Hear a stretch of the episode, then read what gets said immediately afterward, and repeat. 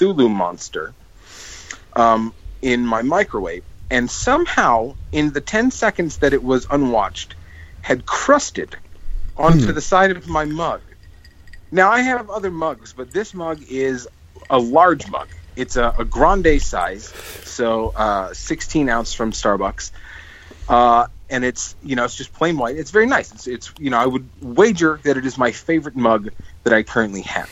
But so uh, crust crust on the side of this thing, and it's it's ungrabbable for a moment because it's you know the temperature of the sun, which is the the, the microwave is Mhm. doing. Uh, and also, there's this puddle of boiling liquid all over my already dirty microwave. So, uh, right. So, first step, and, and meanwhile, Jenny is in the kitchen making this delicious curry that we're going to have tomorrow because we've learned that when she makes curry, it's good the first night, but it's always much better the second night. So now Mhm. we're making it with the intention of having it tomorrow. So, she's in the kitchen. Now, I could be a jackface and be like, all right, peace out, babe, bye. Good luck dealing with the microwave that we said we are going to clean for four days, and now there's this boiling liquid in it. Or I could just throw a pile of paper towels in it and soak up the liquid and clean my cup, you know, and prioritize. And so, so that's that's where I was. And then I carefully boiled just the water for. I did my steps first, which which shortened the length of the drink making. Um, and I, I, you know, heated the water first, and then I whisked with an actual whisk in Hmm. this this Tom and Jerry's, and then I poured in the rum and the brandy, and it is absolutely wonderful. Nice. Yeah, sounds Cheers. really good. Cheers. so- Yeah. Yeah, you know what I bet the issue there was was uh, your vanilla brandy. No, I did, there was none in there yet. It was it was just a mix, Oh, right? just so, a mix. So Oh. when it oh. cooled when it cooled down enough, like it looked like. Have you ever put milk in alcohol and seen how it sort of congeals and looks like a little brain, like a little liquid bra- liquid brain in there? Yes. right? So it did kind of that thing, right? So there's some sort of dairy base within within the Tom and Jerry's mix that that didn't do too well to, or or the heat or something, but it looked like it was really trippy. Like if I was, you know, if I was on psychedelics, I would have probably stared at it for hours and forgot that I was making a drink. but it was it. From then on, I was like, "Nah, I'm going to toss this one and make you know." And Sure. it sucks because the recipe calls for heaping teaspoons, and I'm like, "Well, heaping." So, and since I'm guessing on the amount of water, let's go like you know, like gobs. So I, I use you know this this Tom and Jerry stuff is fairly expensive, and I probably have just now used half of it to make Oh. two drinks. One of which you didn't really have. Right, Oh. right. It's exactly one of which went to the gods of, of alcohol and my my sink. oh, That's too bad. You know, but hey, the the plus side is now the inside of my microwave is sparkling, spick and span. Cool. There Yeah. you go. Hey, always good to look on the upside. right.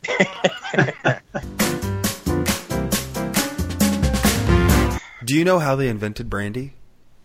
no. It's No. super.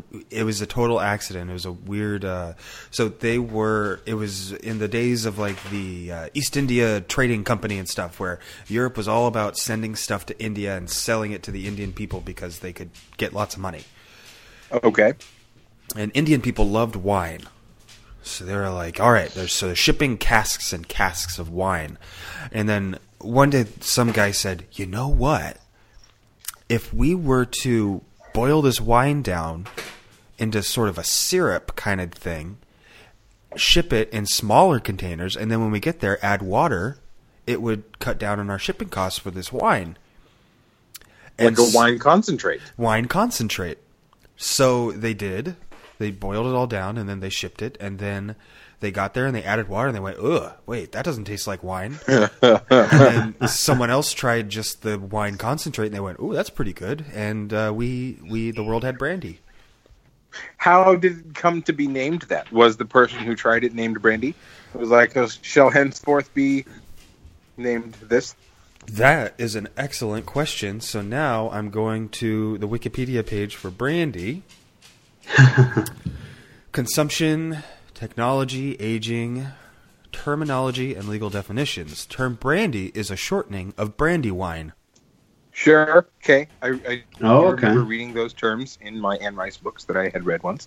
which was derived from the Dutch word brandewijn, or however you pronounce that, itself derived from gebrande which literally means burned wine.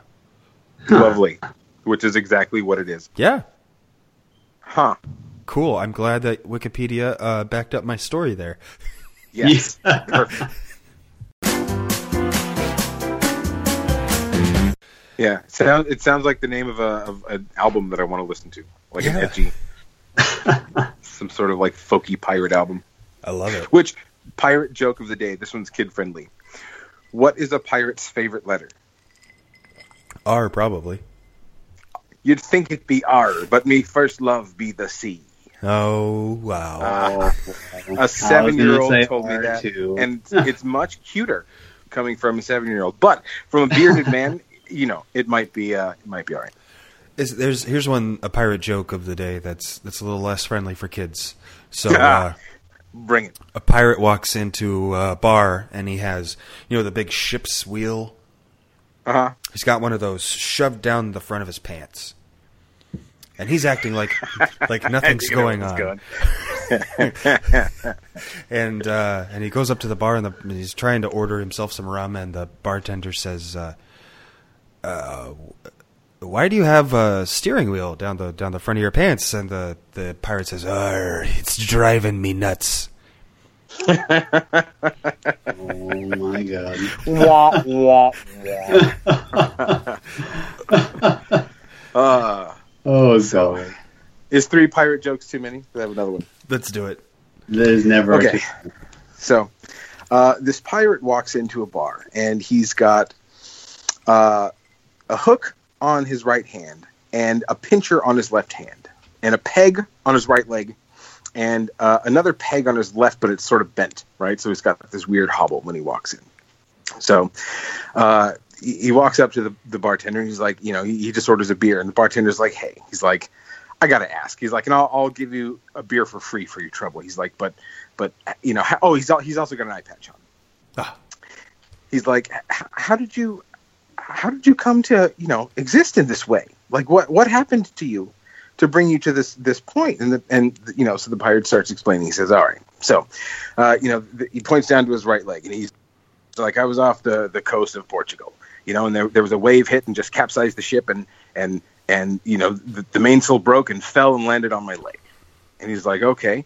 So, so that explains how that leg was broken, you know. And he's like, so we had to go back to Portugal, and they they stitched me up, but all they had was this kind of wood here. And he points to his, you know, it's it's a kind of red leg, and he's like, so they gave me a peg leg. Okay, so uh, when I was leaving back from Portugal, I tripped and fell and broke my other ankle. Well, at sea, you get infections, and so things got gangrene. By the next island that we went to, they only had this other kind of wood. Uh, and so they fashioned me this leg there. And he's like, oh, okay. Uh, and then, so, you know, what, what, what happened to your arms? He said, well, so I was walking. Uh, now I, I've got crutches now to learn to, to walk with my legs. And, you know, crutches are hard when you're, when you're in the ocean. Uh, and, and all of a sudden, uh, a big whale came and we could see the blow spout. And so I was the only one there by the harpoon gun. So I grabbed the harpoon gun and shot it, but it, it pulled me in. It grabbed the whale and pulled me in. And you can imagine it's really hard to tread water and swim when you've only got the arms and legs. So my arm got frostbite and I got, you know, and so he's got this story. And so, so basically he goes, you know, so I got this first hook. He tells the, the entire story and, and the bartender's like, well, that's, that's great. You know, you, you've, but so you've got a hook on, on this hand, like, in, but how do you, you know, that doesn't explain how you've got this eye patch, uh, how you got both, both these eye patches on your face. And he's like, well, uh, I was, uh, back, you know, I was in my, my cabin and I was, I was sleeping and, uh, I, I heard a fly buzzing, buzzing around the cabin. And, uh, I thought it landed on my face. And the bartender's like, what? And he goes, well, it was my first day with the hook, you see. hmm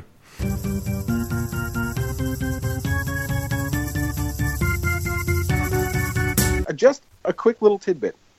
I learned how to distinguish the surfaces of your teeth. So, and it, and it came about because I, I've known for a very long time, since I was about 16, how to number your teeth when explaining to the dentist which tooth hurts.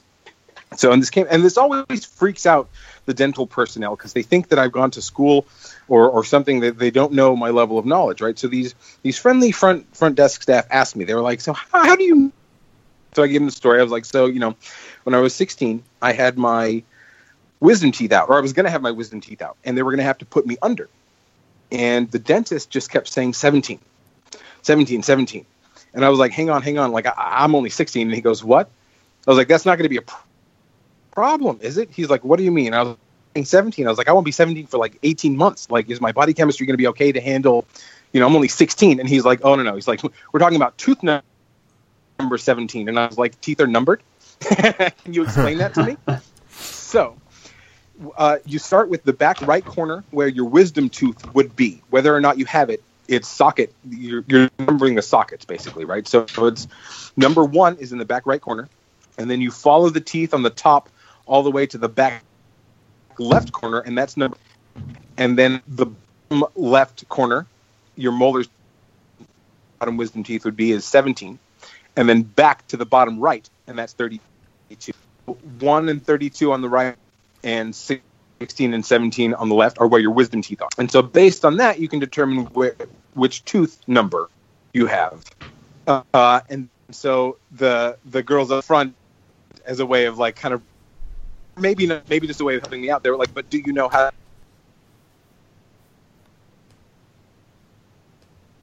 Hello.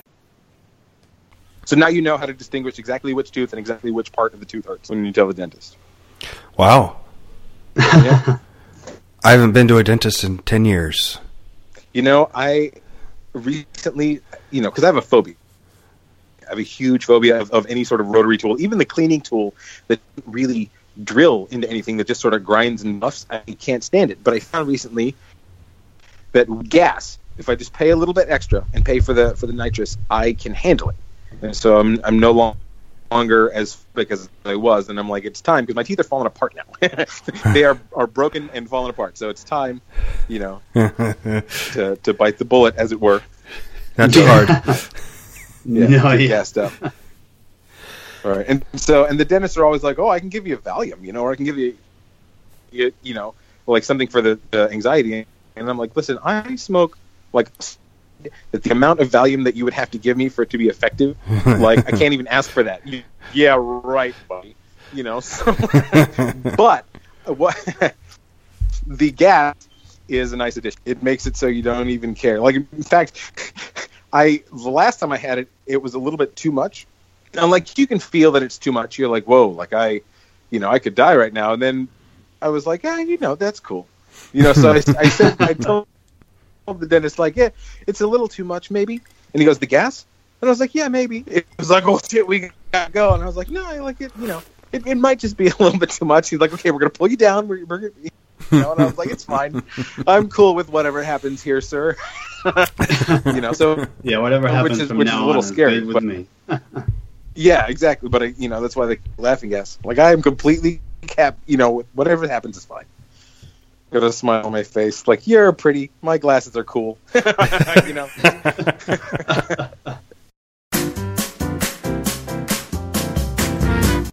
Oh, by the way, James, my, my beard is now starting to do the fluffing out on the bottom thing. Excellent, excellent. But I have a few weeks until anything I care about at work happens, so I'm just going to try and write it out. Right to that. Yeah, do it, do it.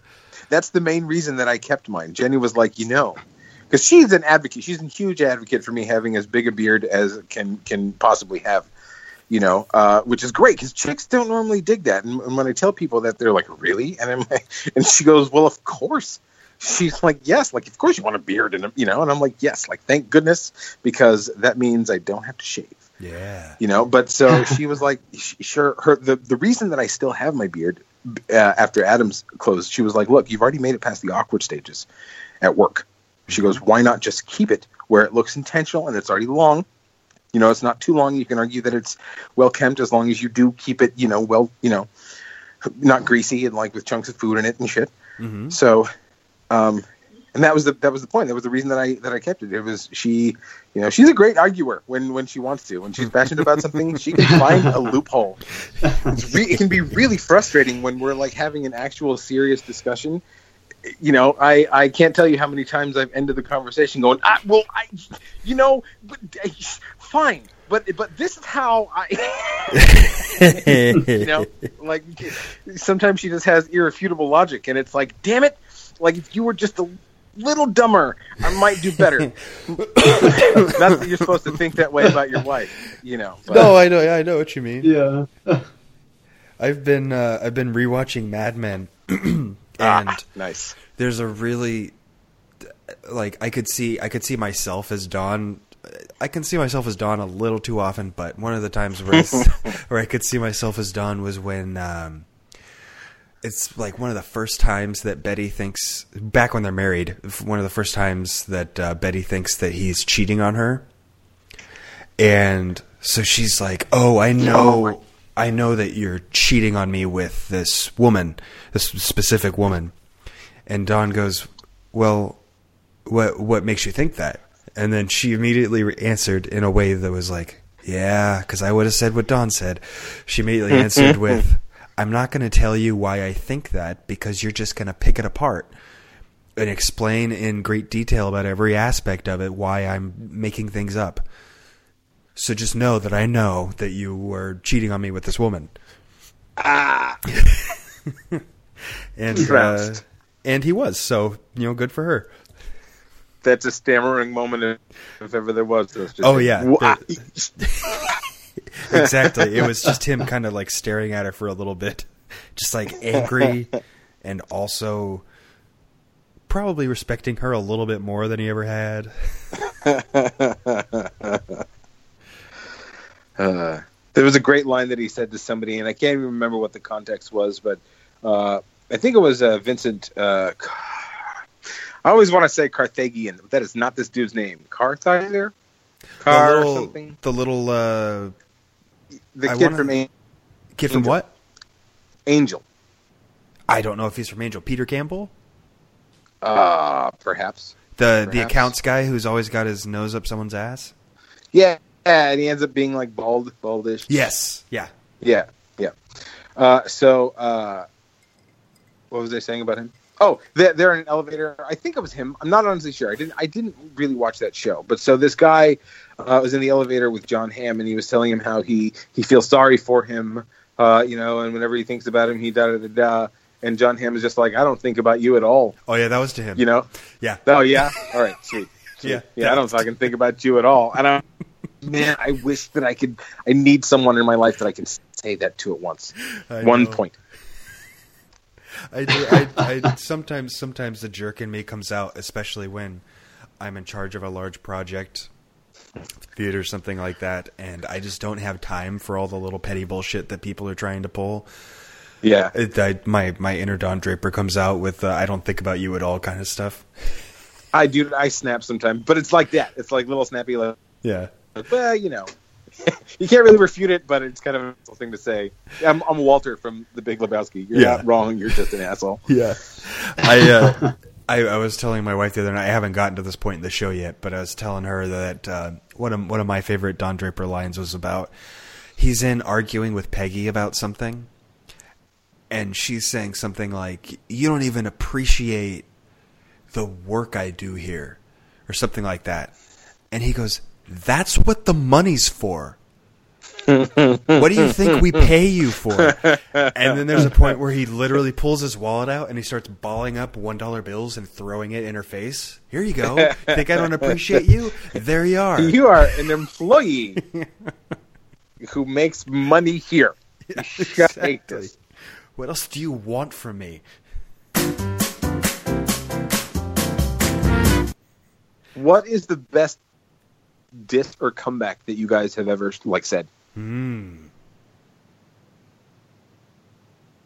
I mean, I oh lord, I can't even think of one off the top of my head. I mean, I I don't know. I I'm I'm always so uh, mild mannered. I I don't really like to to uh, to do that. All right, Um, then then I'll I'm expand trying it to to think. what's one that you wish you would have said, and we won't tell who it's to. I have a bleep button ready and editing at all times. Yeah. No, no, I, I'm, I'm trying to I'm trying to think. I okay. I have one that I said, and it wasn't like I wasn't really fighting with this person, but we kind of like you know we were both smarmy enough that we like were like eh, like it was kind of a one upping thing to each other, and kind of a you know we didn't we didn't like each other, but there was not really hate or animosity, you know. But it was kind of like a you know, and when you're hanging out with your boys, you know, you say some things sometimes that you're not really proud. of. I said this one time in front of Jenny, and she was like mortified that she was even like remotely connected to me that I would say such a thing. you know, so when, when you're with your boyfriends, it's fine. But so, uh, and it works with literally anything that someone says to you that is kind of like trying to be an insult or whatever. You can't. so it's uh you know that's funny that's exactly what your mom said last night only when she said it it sounded more like Oh my god. That's pretty good. right you know I was young I used to have a mouth when I was young like I, you know did not care I was invulnerable invincible 20 years old Let's say some Yeah. shit You know, I've got one. I've got a good one that was said to me, and the person who said it didn't mean it to be a sick burn. but it was but it okay so um, my friend jesse a couple years ago graduated um, from delta he he went back and got his associate's degree and it was great and he invited a hey congrats Jesse yeah. And he invited a few people to, you know, come to the ceremony, the graduation ceremony, to watch him walk. And then afterwards, we all went out to uh, BJ's and, you know, had a nice time. And his parents were there, and I'm, I'm friends with his parents. And so at some point during the night while we were there at uh, at the table, something came up, and I mentioned the fact that I have a cat named Regina because I do. And so it's like, so, oh yeah, you know, my cat Regina. And then Jesse's dad goes, huh, Regina? I wouldn't doubt it.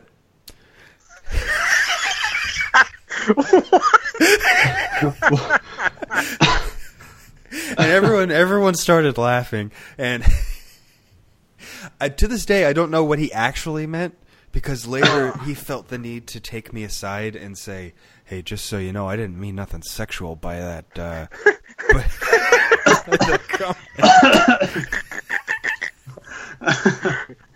You're like, well, I wasn't taking it that way until you just said that. So now I know that that's a possibility. Yeah. How could that be? exactly. Oh man, that's brilliant. I'm gonna start saying that after the most inane, innocuous things. Yeah, just repeat a word and go. I Yeah. wouldn't doubt it. Mustard, I wouldn't doubt it, and then walk up and be like, "Hey, I didn't mean anything sexual." Oh my god. That's one that, that that lives on. Where with that group we have a couple, a couple little quotes that we bring up a lot, and that's one that comes up all the time. Oh yeah, I don't doubt it. so okay, one of my personal goals in life is to make people say "fucking James."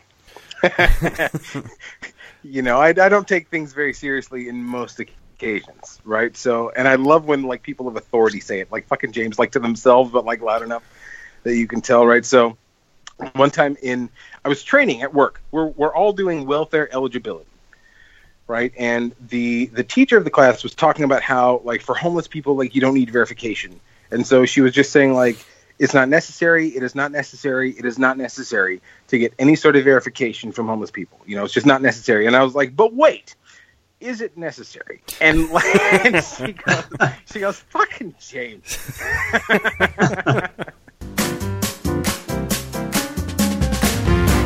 All right, because I'm ready for one. I w- cause, and I have a I have a little thing planned for this. I'd like to know. I know James, you were drinking. Uh, fucking Salute. James, you were Cheers. drinking uh, Tom and Jerry. Zach, what are you drinking tonight? I'm just drinking some good old plain Jameson. Plain old, plain old Jameson, just like we Yeah. always knew. Trying, trying to get through that bottle. And get Same on bottle. some other stuff. So, in watching Mad Men, I've fallen back in love with the old fashioned. Uh huh. Sure. You guys ever had an old fashioned? I almost got one the other day. I almost got haven't all of the ingredients to make one, but I decided against it. It's fantastic. And so, what I wanted to do for our listeners, because they really, really want this to happen, I don't know if they do, but um, I'm gonna They make absolutely do. I'm gonna make been one telling me in live on air. The a very a very simple old fashioned that I learned by watching Don Draper make one for Conrad Hilton. Will you please describe your steps? Oh, I am going to. Don't you don't you worry. Lovely. So in in a tall glass, you get yourself some ice, some whiskey that I just poured, and some simple syrup, which I achieve by just putting some extra sugar in with my water. All right, so I got that, uh, and I'm measuring it by pouring it into my regular glass, right on into the big glass. Then I take a pinch of sugar, throw it in there, pinch of sugar, throw it in the bottom of my regular glass. You take some Angostura or aromatic bitters. You go about one, two, three in the bottom there. Take your muddler, muddle it up there in the bottom, so you're kind of breaking down the molecules of the sugar to absorb in the bitters. All right.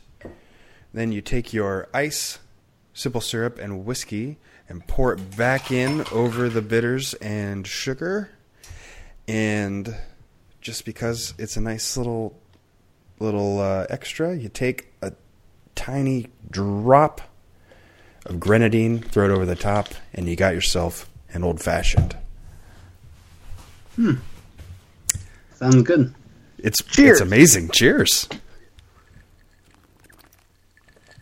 I had to take a Tums break. Oh, the thing with with the old fashioned doing simple syrup is that I, I'm not drinking soda, and I think that is helping with my need for tums at all times. Ah, No, So, okay. Yeah. oh, good. No, no, no. I, I didn't have much going there. I'm in the sewing room and I'm looking at something that I consider a failure, both a success and a failure simultaneously, which are rare. So we have in 2014, I believe, we were at Disneyland and we bought a what what they call a 4D puzzle, which is a, a kind of a thick, like jigsaw puzzle, like thick foam ish, not just cardboard, but like foam. And then there are plastic pieces on the inside, like that that inlay, and so that are they're actually the rides of Disneyland, right? So it's like an aerial view of Disneyland. And so we completed this puzzle together, in, including the plastic pieces, and it was all of Disneyland. One day, I got the bright idea. We'd been talking about like putting Mod Podge on it and making it a solid thing. So one day, I got the smart ass idea. We had a big piece of cardboard from our TV box, and I was like, "Hey, I'm gonna fucking put this on this. I'm gonna mount this on there." So, uh, I did. You know, I, I, I used wood glue and I was very crafty and I cleared, you know, a big space and I, I cut it out and I made like a sandwich board so that I could flip it over, you know, and I, I put wood glue on the whole back of it and it, uh, it's cool. Like it, it's mounted on the cardboard, but like now we can't frame it. And so there's a rough Oh, hewn cardboard edge on the edge of the thing. And I haven't put the plastic pieces back in it yet because it's like I don't want to, you know, I can't really hang it on the wall. I can, but then it's like, oh, that looks like it's on cardboard. That's fun. mhm.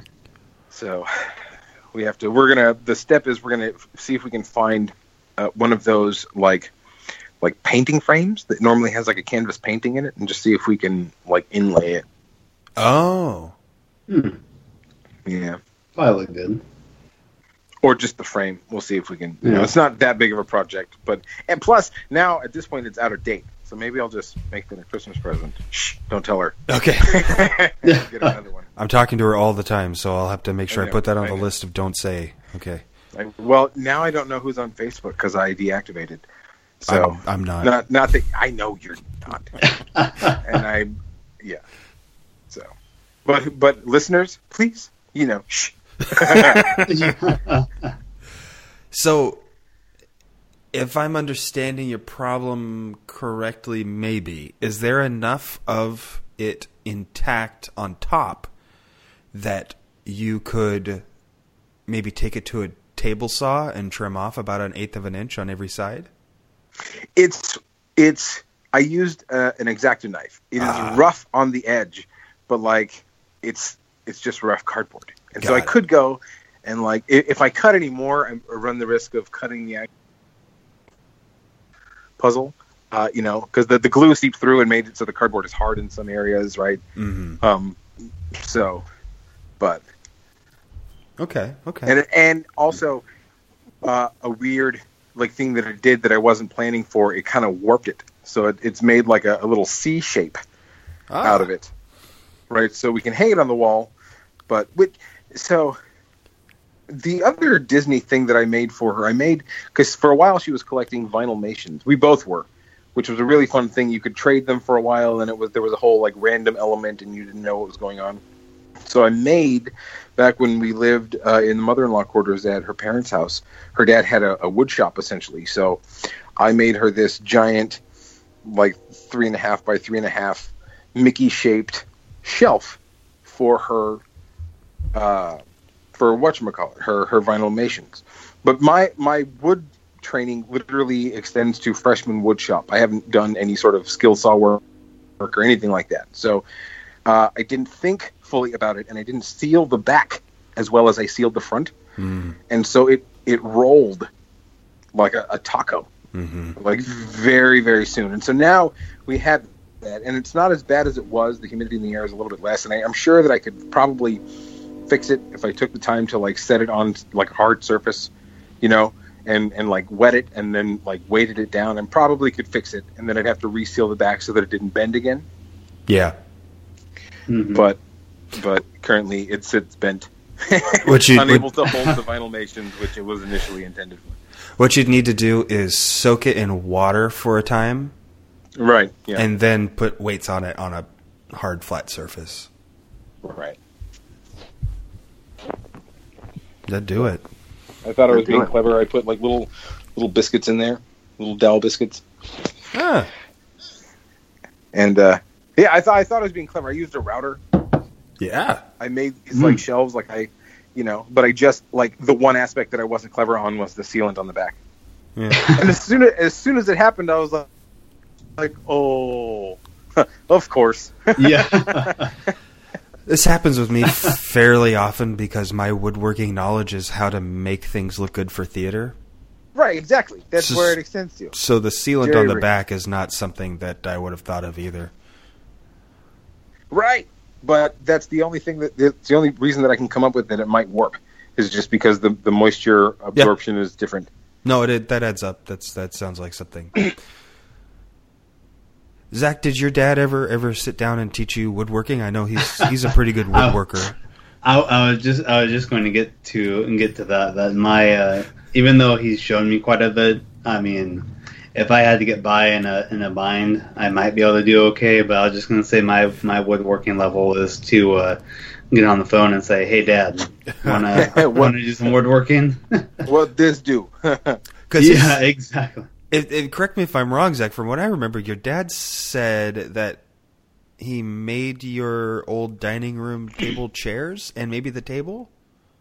I don't believe so. Okay, maybe he may have said that. He may have said not that. have. He he's made a lot of tables before and stuff like that, but not like big dining room ones. okay. But I think, Um, like he has a like there's multiple bookshelves in the house that he's done. Um, he's made multiple like coffee tables for uh, friends and family. yeah. Um, he used to do a lot more, but he hasn't nearly as much for the past like five or six years. I want to say. And he's the real deal. He's the guy doing dovetail joints and stuff like that. Oh, I love those. I subscribe to Reddit. The Reddit woodworking. They do these crazy, complicated joints that it's like, how does that even fit together? And then you watch them like slowly, like inch it together, and you're like, oh, Mhm. Yeah. yeah, he's pretty. He's pretty good at that shit when he's when he's wanting to spend the time with it. Yeah. That's that's another. See, my dad- Yeah. the the extent Yeah. of my dad's skills is like basic carpentry. Like we we rebuilt my de- my grandpa's deck a couple of times. We did stuff like that and made it all nice. But like like I don't know what what the distinction is between like that and like fancy. It's Carpentry. called it's rough carpentry versus uh, fine carpentry. Correct. Yes. Yes. That makes perfect sense. I'm very good at rough carpentry, and so people often come to me and they're like, "Hey, would you be able to help me do this?" And I'd go, uh, "No." I know how to how to fake that. I can I can make that and really really fake it, and eventually, like if you didn't get too close, you would never know that it was super rough. But uh, no, I can't do that. your uh, your old boss will uh, uh, foremention the names. Told me once that uh, he wished that he had stuck with his former profession of making shit for rich people, like Yeah. custom shit for rich people. He's like he could be making so much money, and I'm just thinking like, yeah, but like rich people want stuff that lasts, and so far I've only seen stuff that like is built to be torn down. Not that he couldn't do it, but like that's just a different skill set than I think you're exhibiting right now in this instance. Yeah, it's the thing. It's he's really weird. He's he can. I've seen him do the stuff like that, and it's amazing when he does it. It's so amazing. You're like, where is this like, where? all the time? But he is also very manic depressive, and so like that's the stuff that happens when he's left On alone an upswing. and he's on an upswing. right. So like like a sound of music, like sound of music before it went up. There were a few days where like he would just go into the shop during rehearsal and just make stuff and it was amazing. This stuff and it's like, man, where is this on the days where you come in and it's like, oh, okay, so we're not going to get any work done today because you're not feeling good. Great. Right. Sorry. Yeah. And it's hard because like especially with like, you know, like mental disorders, you don't want to necessarily like push, you know, too hard in one direction. Yeah, and you don't, and you definitely, as far as he goes, you don't want to say, "Hey, did you know that you have this mental disorder?" Right. No, right. Yeah. You know. Yeah. And also that here's the thing too. Not pointing any fingers, but like that like the the symptoms of manic depression are also the symptoms of you know alcoholism for a while or the symptoms of you know other sorts of depression or or other sorts of mental issues or this or this other sorts of you know like repressive based things you know Mhm. what i mean like so yeah, Yeah, I'm But- sure. but- I'm sure there's a lot to unpack there. right overall though uh, you know a good person Uh, hell yeah. I still believe this. I just don't want to go hang out there. Oh, the there's time. tons of good people that I know and love that I would never ever want to work for or with.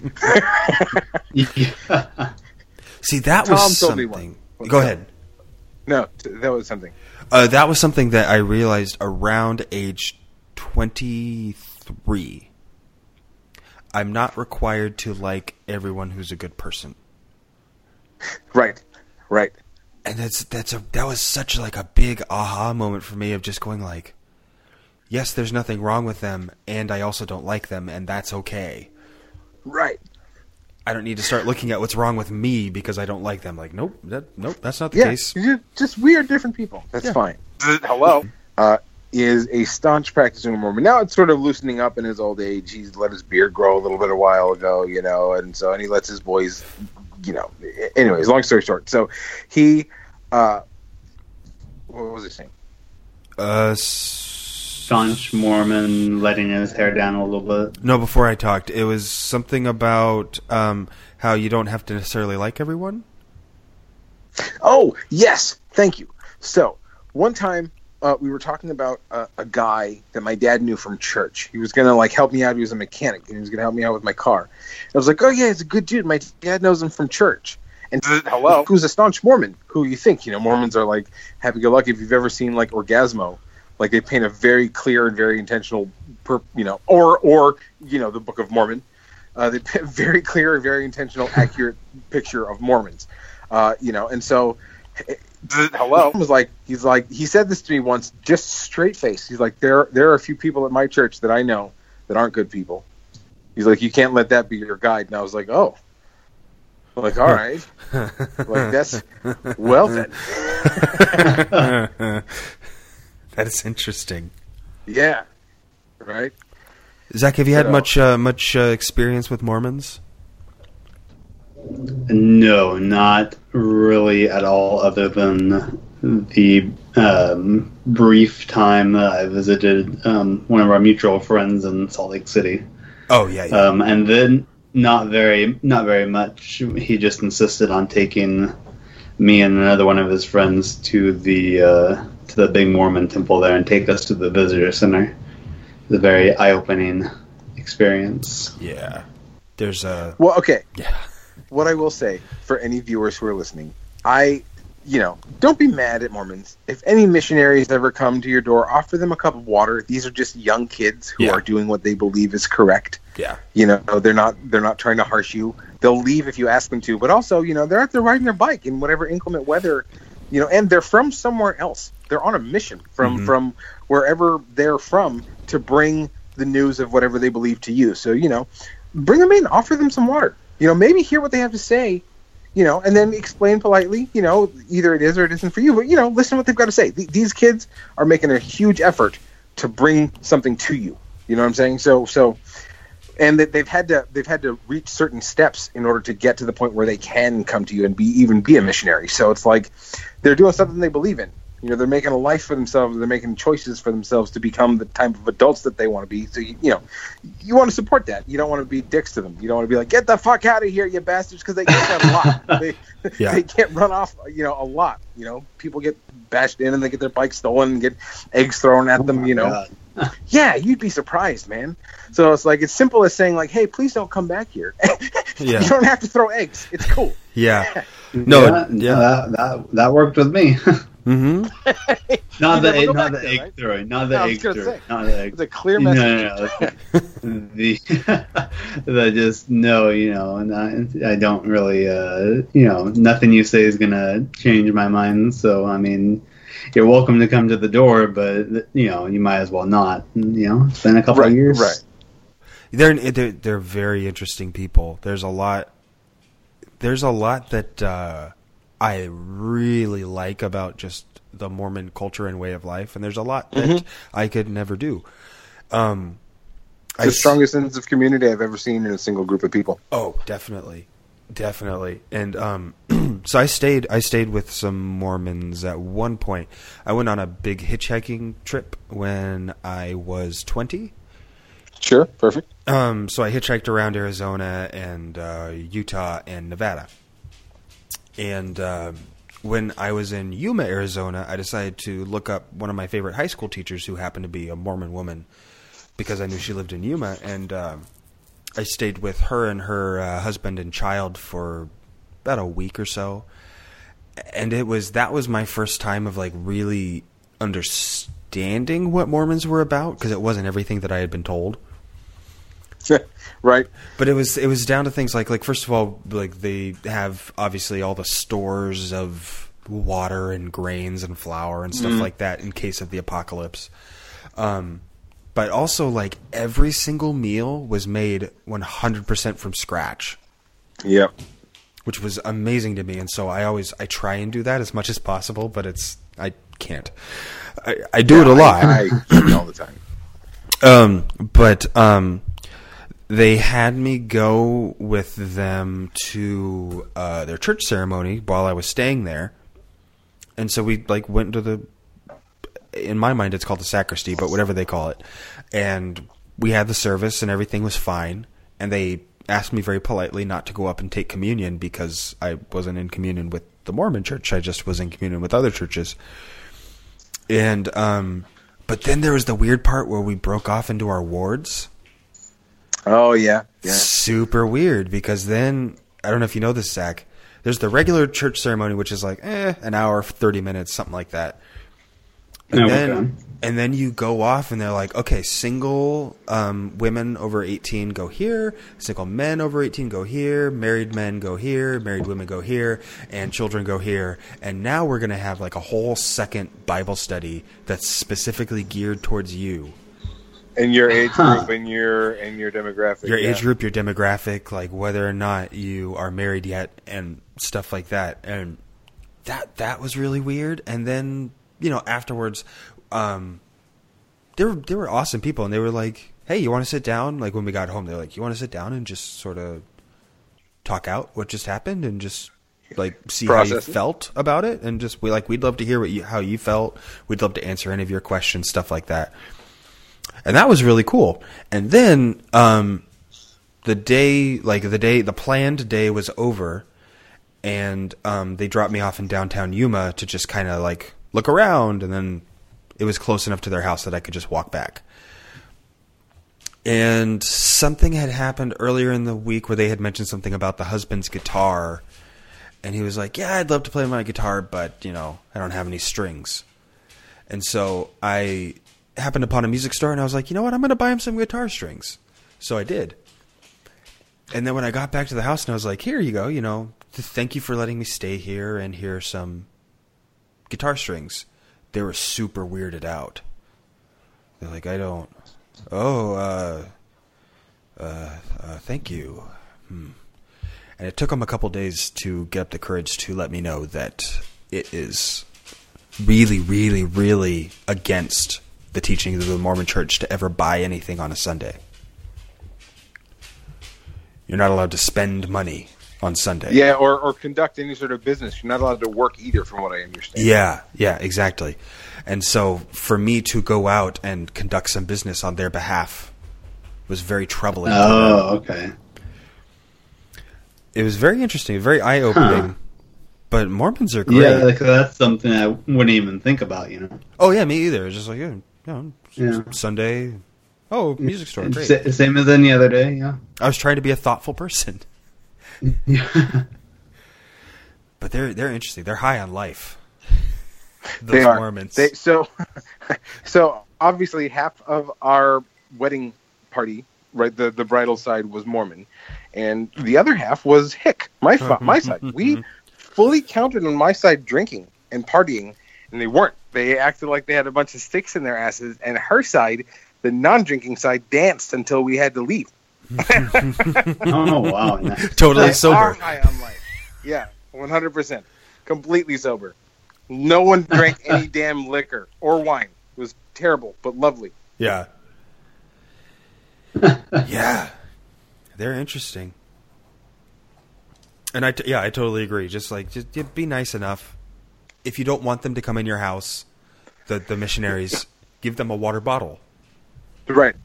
Here's Yeah. a water bottle. You know. Have a great day. I I would not like to hear your spiel. Right. Right. Paper towels too, because they're out there sweating. You know. Yeah. Snack food, anything like pretend like it's trick or treaters. You know, they go nuts over sugar. Nothing with caffeine though. And you can uh, you can avoid the J hose by putting out your your American flag. Yes. Yes. In fact, I read a thing. I don't know what truth there is to this, but there's a phrase that you can say if a Jehovah's Witness ever does come to your door. Uh, not excommunicated, maybe, but but something like that, and they'll like immediately just zip up and like walk away, like, and then they'll put you on a list of never coming back. But but uh, it might be excommunicated, but but it's a word like that. It's one single word that you just have to say to them that implies that you had been with the church at one point and you're no longer exonerated. No, no, no. Ex. I don't know. Um, you can look that up. I'm I'm I'm on WikiHow for how to have Jehovah's Witnesses go away. Yeah. Let's see if they say it. Uh, close the door in their face. Ask to be removed. Nope, that's not it. How to stop? what? Okay, look up the word. Look up the word for being shunned by the Jehovah's Witness Church. Shunned by Jehovah's Witnesses. Disfellowshipping and shunning. That's it. You've been disfellowshipped. You say that to them? Yeah. And then they will never, ever, ever come back. They'll put you on a list. Wow. Yeah. From what I now, this again was on Reddit, but there were a number of people that confirmed it that were like, can confirm have done this or have been Jehovah's Witness and was like they because they're they're taught within the community to not ever ever talk to somebody who's been disfellowshipped. Oh no, Never, no. So don't don't because- say it to them. Don't say that you are disfellowshipping them because that's very mean. Correct. Say that you have been. I have been, and then they'll leave. You personally yourself have been, and they just won't say any other words to you, and they'll leave your property completely. Huh. Like, hmm, nope, hmm, shh, zip it. Those that That's what- continue to believe Watchtower doctrine are told that whilst disfellowshipped, they are condemned to everlasting destruction. Right. For every they don't want. To, they don't want them to rub off.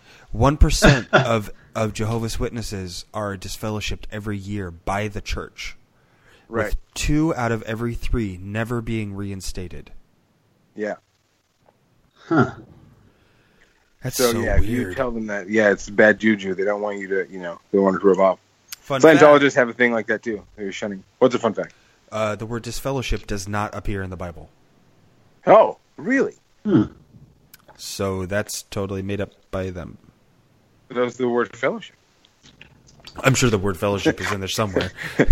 Yeah. Does the word ring? Are we seeing a connection? What's going on? Yeah, blood transfusion. Oh, yeah. I'm on a website called jwfacts.com. Perfect. Ooh, wow. Yeah, I, I was fascinated too about their their version of blood transfusion.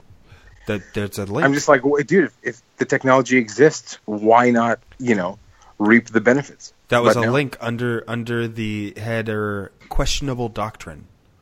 Ah, yeah. That's super weird. My wife has a Jehovah's Witness child in her class. And so all that means is that they can't celebrate that child's birthday and they need to kind of tone down celebrations of any sort of day. Yeah, and make them voluntary. Yeah. I thought you were going to stop that sentence, FYI. My wife has a child that's a Jehovah's Witness, and I was going to be like, hey, is there something you want to tell me? Like, that'd be Yeah. fucked up to raise your kid as something that you're not, just oh, to see what would that. happen. Yeah. Just to get out of doing birthdays, really, really, CJ. Oh, I hate birthdays. Do you guys know about that? I think, I think Zach knows about this. Do you, do you know oh, about this, I, James? I know. Yeah. Yeah, it's such a pain trying to. It was such a pain trying to find out when your birthday was. Yeah. I know. We don't tell people. Yeah, no, don't worry. But here's the thing, like I, I'm with you. I don't like being the center of birthdays, and I'm of a, I'm of a mind frame of like, look, I did nothing, right? Thank my mom. If you really Mhm. want to thank somebody, right? You know, send her a letter, call her, say, hey, thanks for doing all that work, fucking blah blah years ago. But, you know, I really, it's not an accomplishment. It's not something that I, I work towards. Hey, you, you didn't die another year. Congratulations.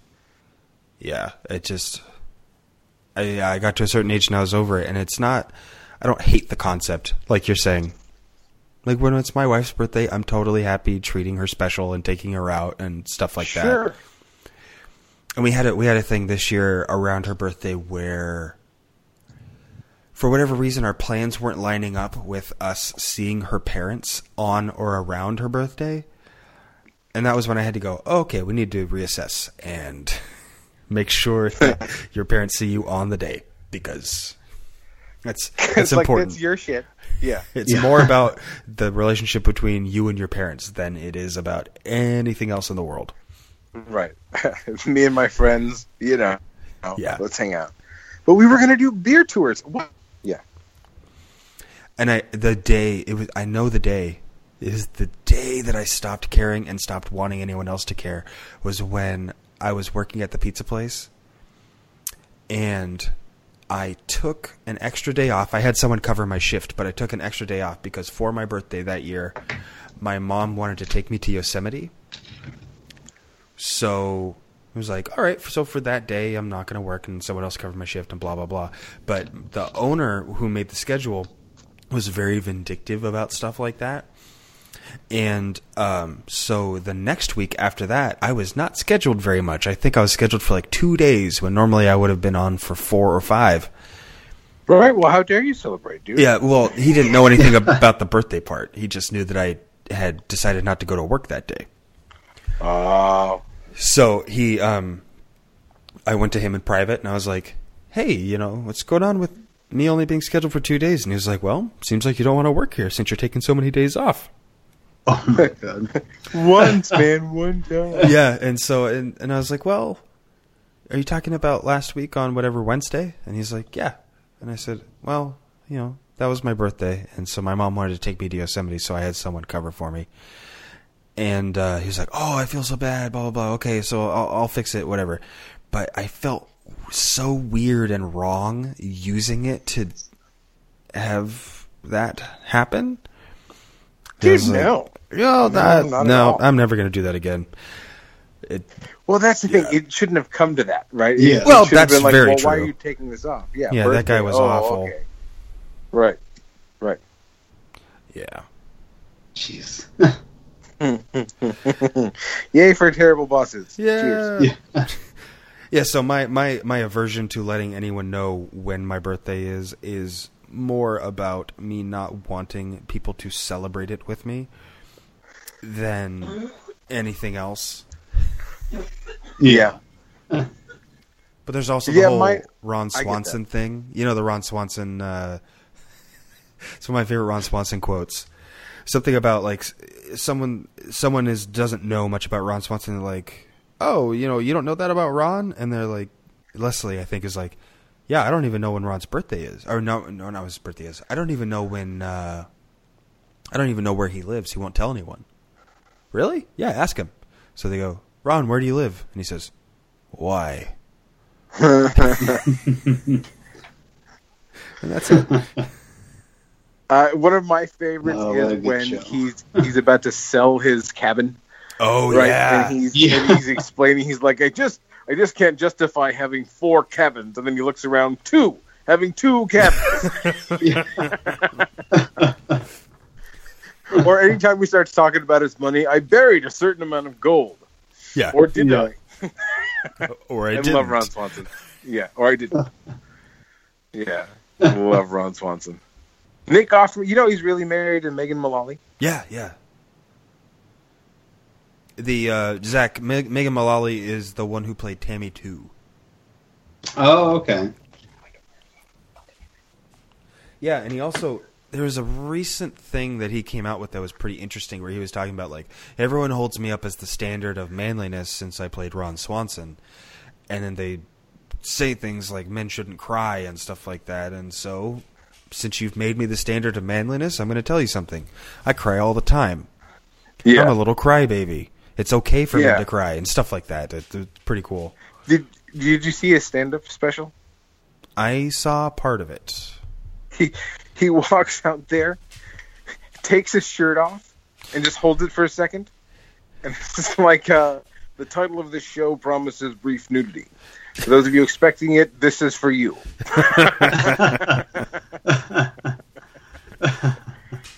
Did you guys? Did you guys ever watch Monk? Yes, I love have Monk. not. Do you remember? Watched it to completion. I did not watch all of them, but I watched the last season. There's uh, been with there's an episode of Monk with Nick Offerman on it. Really? He's the super fan. He's Monk's super fan. Oh man, That's worth watching because it's very non Ron Swanson. I'll watch that. shit. It's it's very Ron Swanson meeting little Sebastian. okay. sure.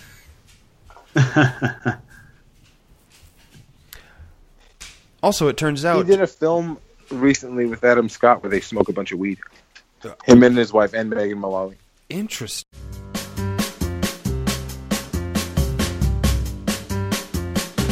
Uh, yeah, I wish that I had seen it. I saw the preview and it looked hilarious. There's a song and a dance that they do where in Megan Mullally ends up with red uh, bush coming out of her underpants and she's dancing around in that and uh, bra and then they're all singing and smoking out of a bong and it's amazing Wow. in his wood shop because he has an actual wood shop. He's a, he's a real woodworker. Yes, and he's very behind. Oh, is he? He he used to take a lot of uh, requests for things, and you know, and have people buy them from him. But uh, ever since he started on Parks and Rec, he's very very behind. Go figure. Zach, I would like you to tell us what happened in your week. What happened in my week? Well, let's see. For the whole first part of the week, uh, all I did was work Monday through Friday. Um, nothing really interesting happened. Um, other than work, which was actually busy, which is good. Um, and then uh, yesterday I went hiking uh, near Sunol. Okay. Yeah, I, I I had just uh, learned about it. There's this uh, little region, regional uh, park that they have, Sunol Regional Wilderness. It's only like five bucks to get into. They have Right quite a bit of uh, quite a bit of hiking there. So that was that was cool. Um, a little bit muddy in certain spots because of the recent rains, but uh, you know, nice little quick uh, six or so mile hike. So you know, you just hike in the morning, then you're back uh, back home before you get too late. And it was the weekend, so uh, didn't have to deal with too bad of traffic. Did you do that a lot? Hike? Uh, try to, yeah, at least once a month. I try to. Awesome. So like, but normally I go to like. I'm sorry, what? I have allergy related asthma. Oh, Can't do too much strenuous stuff when there's a bunch of trees because I will like get like fire lung and like Yeah, not be no, able- not, not have a fun time. So I'm jealous of you, basically, is what I'm saying. yeah, I know. Um, yeah, luckily I don't. I used to have uh, asthma pretty bad, but luckily I was one of the lucky people that kind of grew out of it. Oh Um, yeah, And then I normally just take, mm, you know, some antihistamines beforehand just in case. Um, that's smart. Yeah, just in case. I, I always have to take a is it is it loratadine? Yes, Claritin. I just Is that what took one of Claritin is? earlier.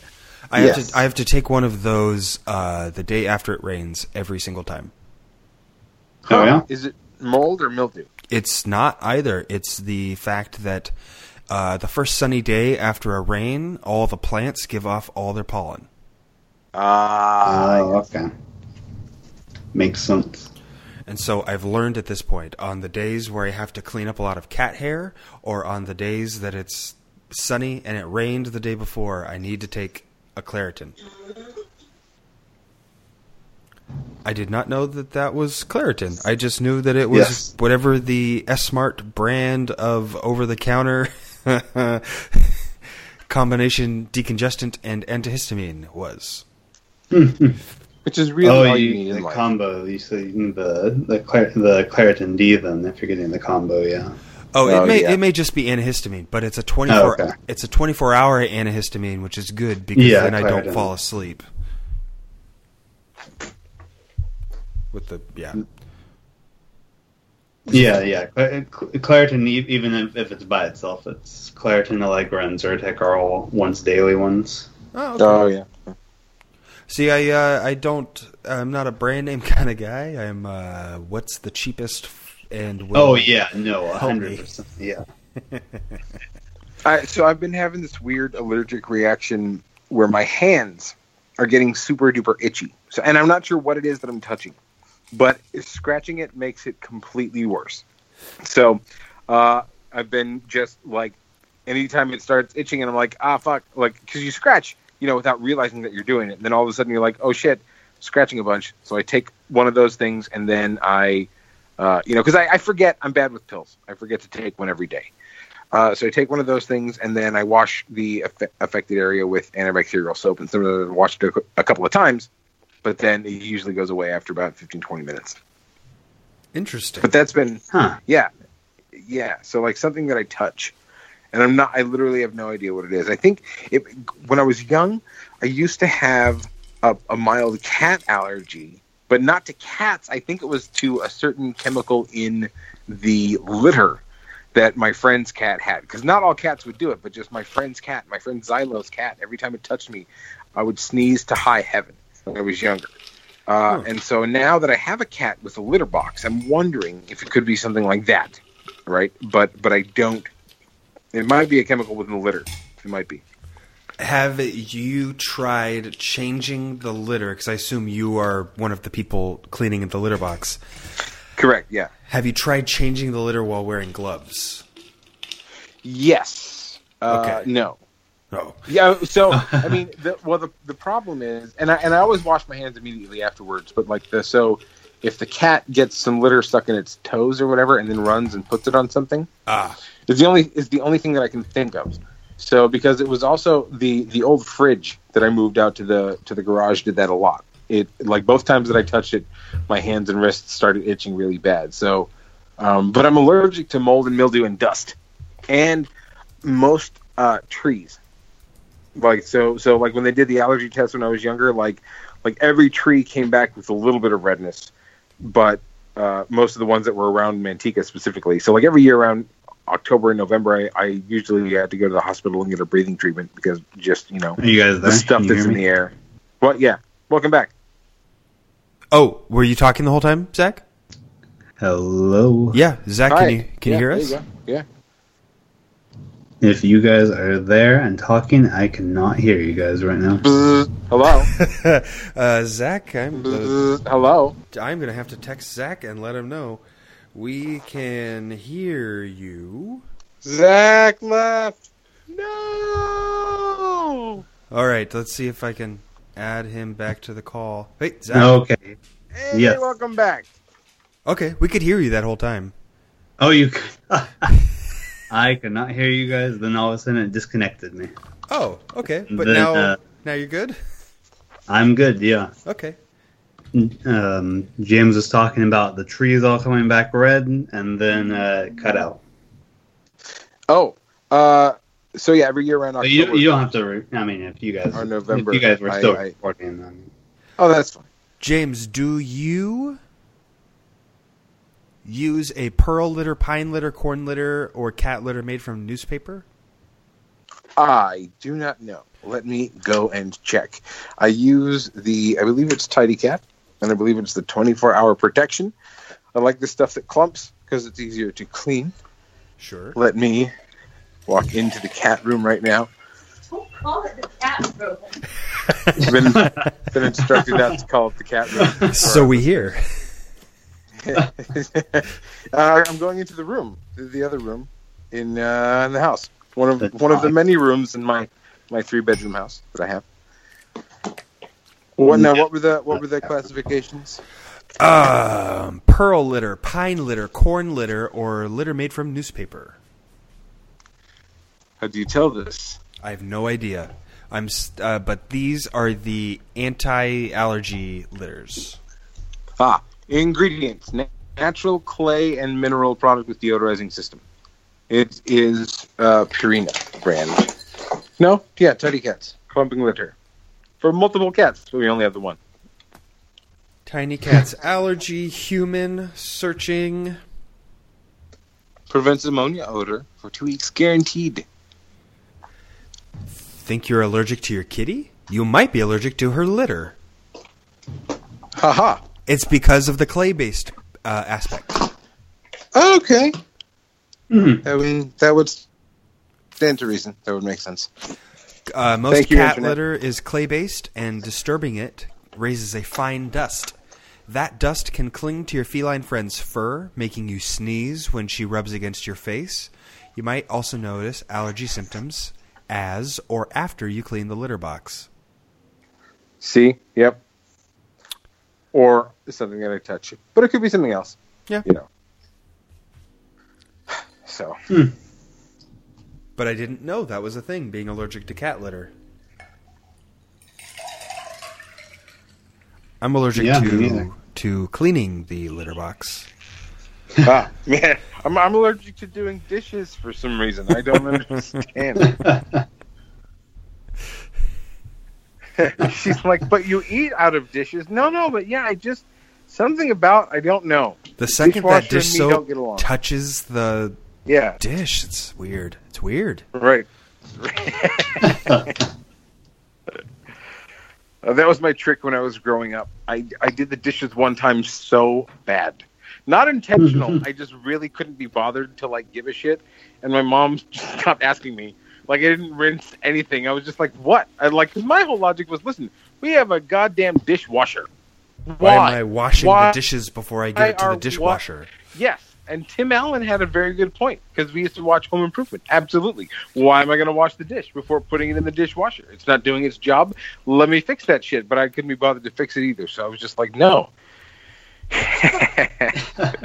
My grandma complains to me about that exact same thing all the time, but hers hers is a is a, a more solid argument because for her she says, and because she was around at the dawn of dishwashers, so she always says, "They always said that you should use a dishwasher because it saves water." How am I saving water by washing every dish before I put it in the dishwasher? Right. So just put it through dirty. It's fine. Yeah, Yeah. and I, I, I don't have an answer for her. If it's on hot, it's de-germed, right? You're fine. Yeah. Well, That's yeah. disgusting. It's the bachelor way of living. Bachelor frog, here I come. We are very, very low on our water usage level, so I'm never, I'm never too worried about it. I, I don't mind washing dishes by hand if there's good music playing.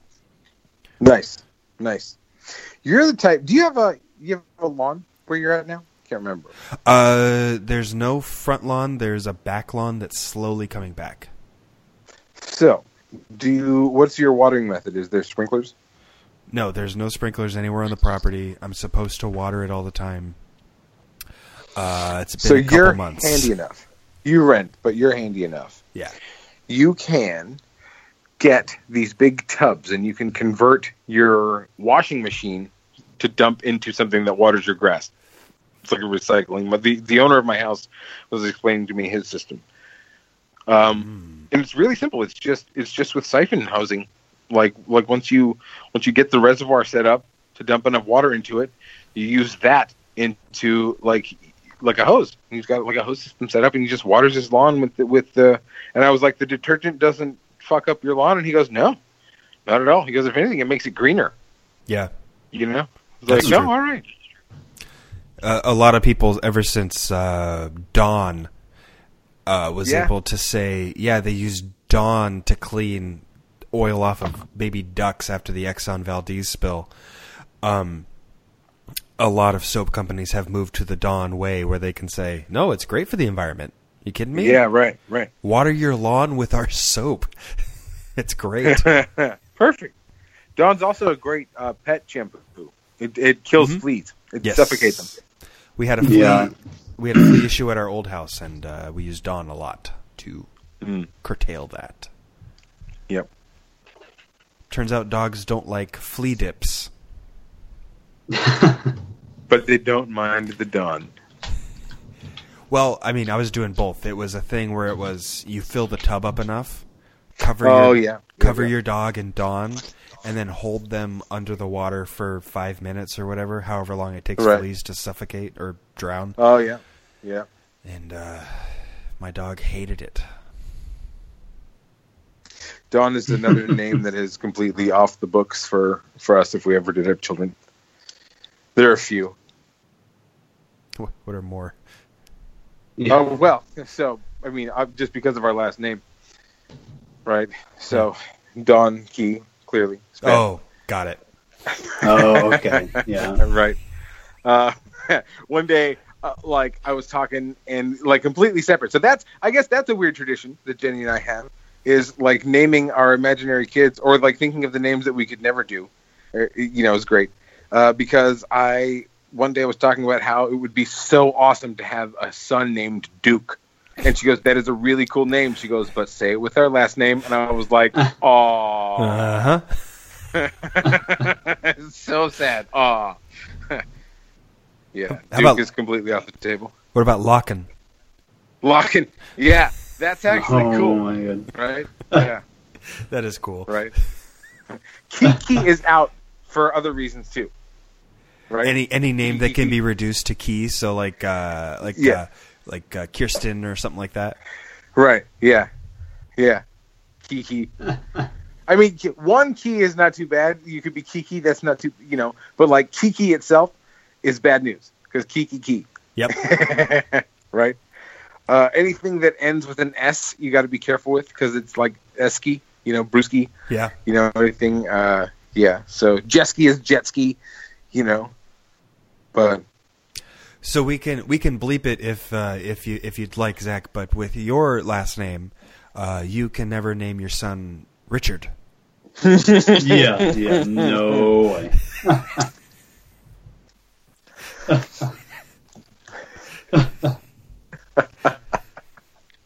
I'm glad you already That's- knew his name, so I didn't have to say it in case it had never You- gone out on the, on the airwaves. Oh, I- what I- I what don't you care. could do is name him Cushing, and it would be amazing.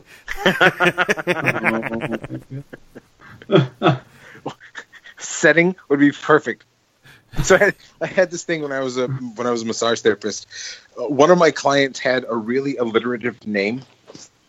Uh, it rhymed actually. It was a rhyming name, and I just tickled me pink. So I would constantly figure out names, ways to make names rhyme. And so this this girl that I worked with was about to marry somebody whose last name was Haskett, and she goes, "All right, my name's going to be Haskett. What should we name our son?" And I was like, "Basket." Clearly, would be awesome. Basket Haskett. So now when Jenny and I are in the store, hey, do you want a basket Haskett? Oh my god. I've never thought about names that would be bad with the last name. Right. It's a weird. It's a weird having a noun and having such a simple thing. Like it's a weird thing to have to deal with.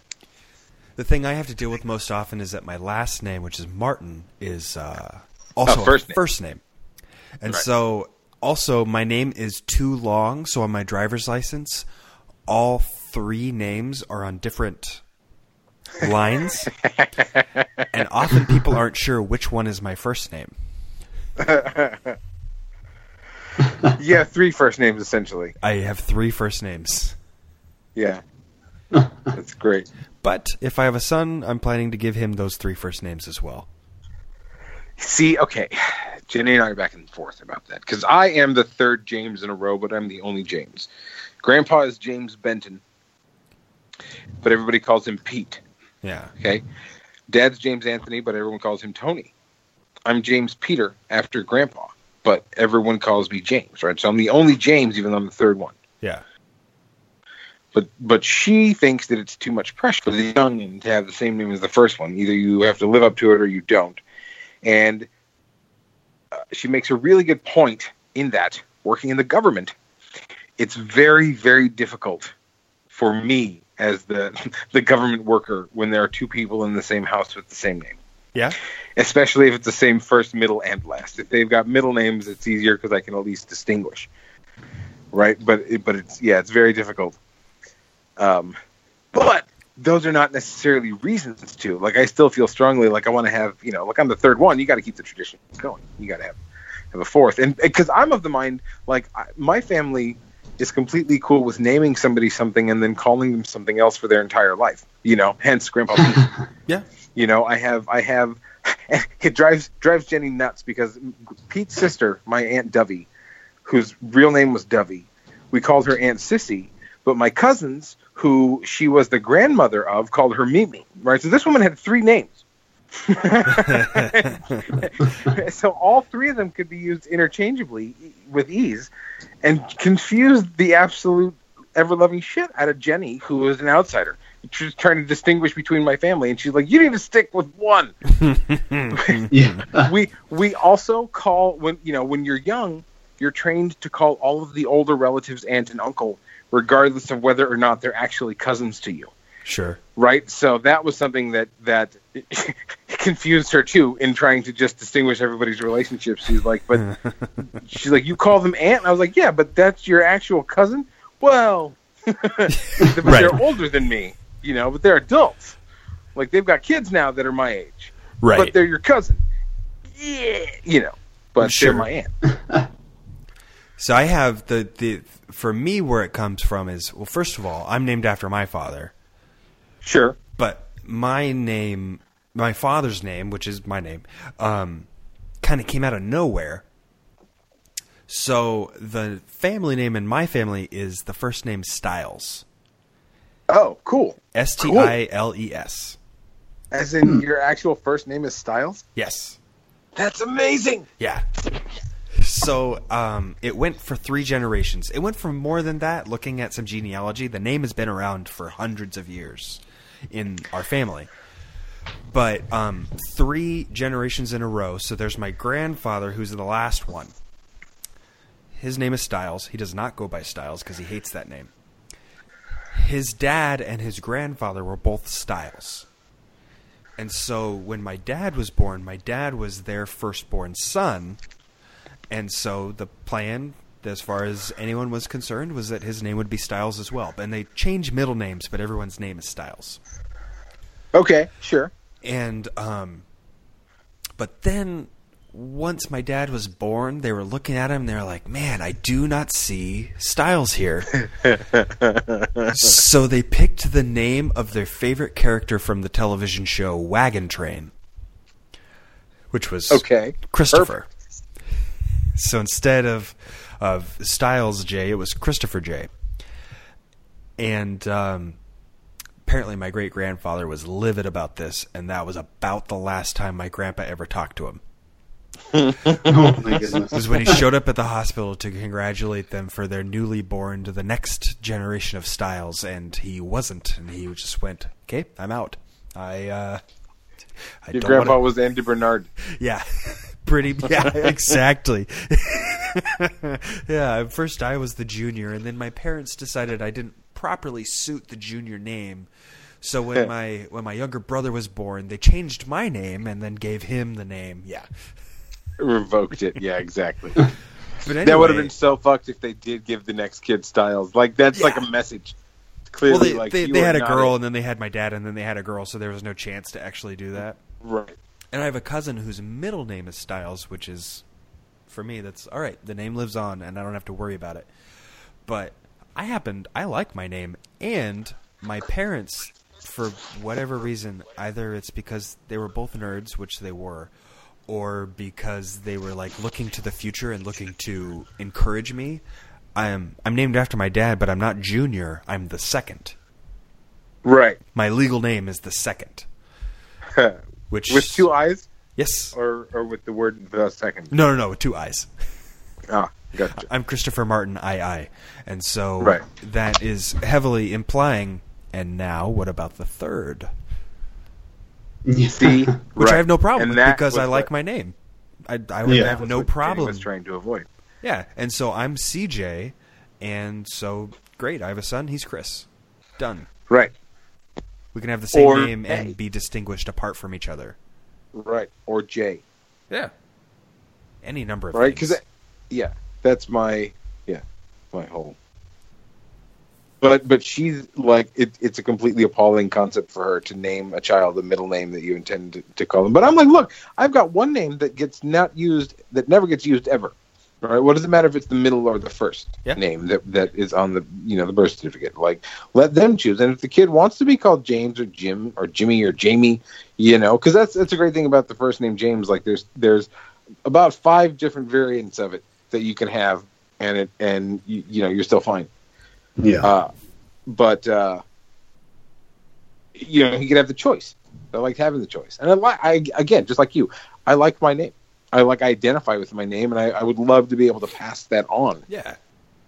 You know, Now we have a But- friend who um, is into their fourth generation of their name. Did you know? you this? and I have a, a friend. No. Yeah. So uh, he listens to the show. His name is Joaquin. Hi, Joaquin. Oh, I did. I did hear that. That's right. The fourth.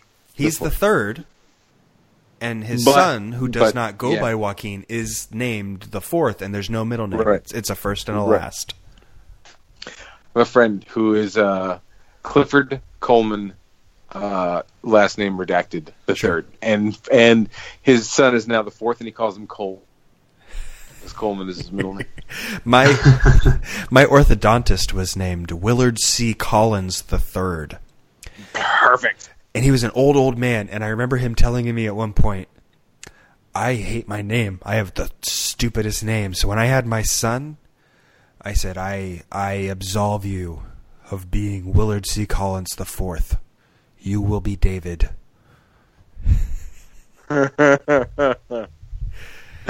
now zach if there's a story here i'd love to hear it because i think you have two middle names I do. Yes. Okay. Wait, is there a story So- be- behind you having two middle names? A, bit of one. It's not uh, not that exciting. It's mostly uh, you know one one parent had one idea what it should be, the other had another. Could never quite uh, come to an agreement, so uh, they both got stuck in there. Okay. So um, my so my middle names are Michael William, and so Michael is um, grandfather on my mom's side, and William is great grandfather on my dad's side. Okay. Okay. So that's where that's where those come from. Just couldn't you know quite decide which one to throw in. So Is Michael- stuck them both in? Was Michael the one I knew? Y- You would have known him, yeah. Probably Yeah. not super well, but Yeah, he worked a lot, but I, I didn't know. Yeah. him. Yeah. yeah, you, you'd have at least met him, yeah. Okay. Had had the thought ever crossed your mind of going by either one of them, No. Michael or William? No. Yeah, I never. I've never considered ever going by Peter. Yeah, no, it it never ne- never has once crossed uh, crossed my mind. I don't even tell Uh, people what my middle name is. I'm not. I'm not going to go by it. Yeah, I know. I know. Yeah, We no, don't, uh, we don't same same here. Yeah. It never really comes up. Right. Mine surprisingly does. Really? Weirdly. Like a lot of people, like like since they're shocked that my last name is Key. Want it- to then it- know your whole mind, It name. opens up Oh. communication. Yeah, of like, well, what is your middle name then? Right? I- Is it Lock? Right? is it you know Frisk? Right? Is it Duke? What's going on? Like, what is your middle name? How, do you follow that? Right? And also trying to, in some cases, de- determine the level of Christianity that my parents had. you know and some people are like oh hey mine too are parents i am michael john like oh hello mine too are christians great ding in fact me and uh, the rapper um, uh, abstract rude had a moment like that because his name is aaron christopher uh, Oh. for those i'm sorry if i just put him on blast hopefully you know not fucking slander or anything but so we had a moment he and i together after uh, during the middle of his concert uh, where yeah we, we shared that our parents were both christian whilst naming us so are mine. It just didn't seem important about the uh, naming portion. Right. Yeah. uh, oh Names. goodness. so do you do you know what your names mean? Uh, for me, it's their favorite character on Wagon Train, and No, no, no, no, no, no. Like the the actual like etymology of your name. Like James is the supplanter. Like that's what it means, right? And Peter is the rock. Right? So so James would have been the person to like take your place. And so I've known this definition since I was like 11, mind you. So I was that little pompous ass kid who knew what supplanter meant. You know, supplanting is to take one's place. right, right? So so fucking uh, Webster's definition, I believe, to take one's place by way of trickery or force to supplant. Right? And so uh, how close is that? You should Google that. To Okay. supplant. the to supplant. It sounds right to me. Yeah, to take one's place by way of trickery or force. Uh, another discovery: uh, supersede and replace. So that's another way of saying exactly what you Yeah. said. Right. Uh, so uh, and then Peter is the rock, right? So I used Yeah. to like so I'm gonna I'm gonna take your place in line and I'm gonna stay there. Ha ha. oh my god. I know my first name means walks with Christ. Of course. Of course. I often wonder what what the fuck exactly it is Topher to Topher, right? So it must be to walk. Perfect. Well, let's see. Let's let me find out. I'm just going to search Topher because that's a name too. Name. I thought that was just meaning. a shortening of Christopher. I think in general it is, but at, thing. at this point, uh, hmm, at this point that that could just be the a regular name. I don't know if Topher Grace is that. Nope, short form of Christopher. So same deal with Topher. Zach, do you know what your name means? I have no idea what any of them mean. Let's find out what Zachary means. Zachary, it's Hebrew. Oh, that that sounds right. Um, it's a Hebrew baby name. In Hebrew, go away, Best Buy ad. In Hebrew, it, it means remembered by God. well, there you go then. Literally thought it meant go away Best Buy ad, and I was like super confused for just a minute. Ooh, that's super weird. So, what did I say? Remembered by God? Yeah. Michael means who is like God. Okay. Let's see if William has something to do with that. William is German and means. Come on. Uh, desire and helmet. So it sounds like it's a desire for protection. Desire and helmet. Uh, will is desire and helm is protection. So Wilhelm. Ah, Wilhelm. Right. Oh, William. yeah. So a desire for protection. While God is busy Being with you. being with you, uh, remembering you, and you are Yeah. wondering whether you're with him, you are also being Right. protected. See, Oh, that's the best of both because you're remembered by, but also with. Oh, I feel so much. Uh, That's like I feel Mitch so much safer. exactly. You're, God is Mitch Hedberg in this situation. You're super safe. he he used to be with you, but he's still with you too, currently. Right. Mitch, Mitch Hedberg. I Oh yeah. used to do drugs. I still do drugs, but I used to. he was so good. He was. He was Oh man, he was really he's- dry delivery. He was one of the best from. He was on home movies, pretty, a couple of times, which was great. But he was one of the best on uh, Doctor Katz. Yeah, yeah. Oh man, Doctor Katz. I haven't watched that show for like 20 years. It feels like. Since Comedy Central was good, that's when I watched it. Comedy Central, Zach, I, you missed you missed it, I think, but it used to be very very good. I definitely missed it. They showed SNL reruns all day long, and they showed a lot of Dr. Katz and a lot of Kids in the Hall. A lot of kids in the hall. Tons and tons of kids in the hall. Which Kids in the Hall, I went back recently, um, doesn't hold up. There's some. Really? Does not hold up. There are some good ones, It was very, very time specific. Very 90s. but that's also the deal with SNL. SNL does not hold up. Right.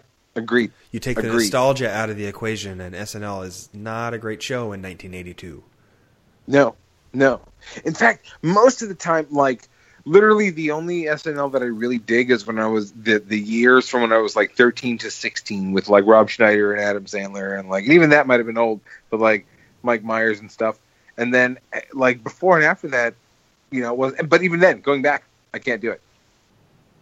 Yeah, I, I, I've, I tried that once at first when uh, all of SNL showed up on Netflix. I was like, well, here we go. I'm going to watch all of SNL. Yeah, no, And, it's not uh, a sequential thing. Mm-mm. Nope. Watch the best ofs. Everyone out Yeah. there listening, don't bother trying to watch all of it. Just watch the best ofs. Because those are very good. right and everyone knows the ones that are good right the celebrity jeopardies right the the fucking uh anytime alec baldwin is there Oh, yeah. sweaty balls you know the the there was one alec baldwin one and he did this thing with his face that i just it cracks me up to this day thinking about it he he was playing the the camp leader the boy scout leader and it was before waterboy was a movie but cantina boy was a sketch done by Hmm. adam sandler and, do you remember this have you seen Uh, this a little bit. Go ahead. So the like the whole scene is basically Adam Sandler trying to seduce Cantina Boy, and Cantina Boy doesn't quite get it. And so at one point, Adam Sandler is in the sleeping bag, completely covered up to his neck, and he randomly, completely non sequitur, like Cantina Boy's talking, and Adam S- uh, or Alex San- Alec Baldwin. That's what I keep saying. So it's Alec Baldwin and Adam Sandler, right? So Alec Baldwin is covered up to his neck in a sleeping bag, and he's the count, the the camp leader, and Adam Sandler, of course, is Cantina Boy. So Alec Baldwin, randomly as a non sequitur, goes, "You know what I hate." And he's like, "What do you hate?" And then he starts fidgeting around, and then he like does this weird thing with his face, and he goes, "Underpants." and then he proceeds to pull out a pair of underpants, and it's one of the funniest fucking comic gold that I've ever seen in my life. You know what I hate? Underpants, brilliant. My favorite. I have, uh, my friend Matt and I used to buy DVDs. You know, they did the best of this guy, best of this guy, and stuff. And so we would go back and forth buying the DVDs and always tell each other which ones we bought. But my favorite DVD is Best of Chris Farley, Sure, just hands down. sure. Man, oh man, Zach, have you ever seen some of the old Chris Farley stuff? No, no, I'm actually kind of googling him right now. Who was the what was the motivational Huh. speaker? Matt something. Uh, Matt Foley. Matt who Foley. lived in a van down by the river. Lived yeah. in a van down by the river. Matt Foley. You Yeah. should check out some Matt Foley. Matt Foley was great. Um, anytime he cross dressed was great. My this guy that I subletted from in Chicago, Brian Jack, uh, which Google him. He's he's a pretty uh, prominent improv performer. Uh, uh, was uh, like loved Chris Farley, and he had this this picture in our hall- hallway, and it was Chris Farley with a fucked up hairdo in a pink leotard with a tutu on, and he had picture perfect form doing uh, dancing position number uh, just a plie or whatever but like his back was straight his feet were in the exact right position and here's this fat 300 pound dude with like a terrible haircut like doing a perfect ballet move Yeah, it was it was yeah it's the it's the crystal clear like it's that is what it's probably the definition of him you know Yeah, Chris Farley, like he could do a perfect cartwheel. He was doing them all the time, and it was part of Yeah. like, what made him so funny was that this big old guy was doing stuff like that. I think one of the best Chris Farleys was probably the uh, um, not Thunder Down Under, oh that was amazing Chippendales. the the Chippendales audition. Yeah, yeah, the Chippendale dude with Barney. Oh, Patrick oh, Swayze. Patrick Swayze. Yeah, So it was amazing. and the, the best part of it is so Zach, it's it's Patrick Swayze in his prime, Okay. big, Big, like the body of Adonis and the hair of Fabio. Yeah. it's just clearly if it's between big fat Chris Farley and Patrick Swayze, Chris Patrick Swayze's getting the job.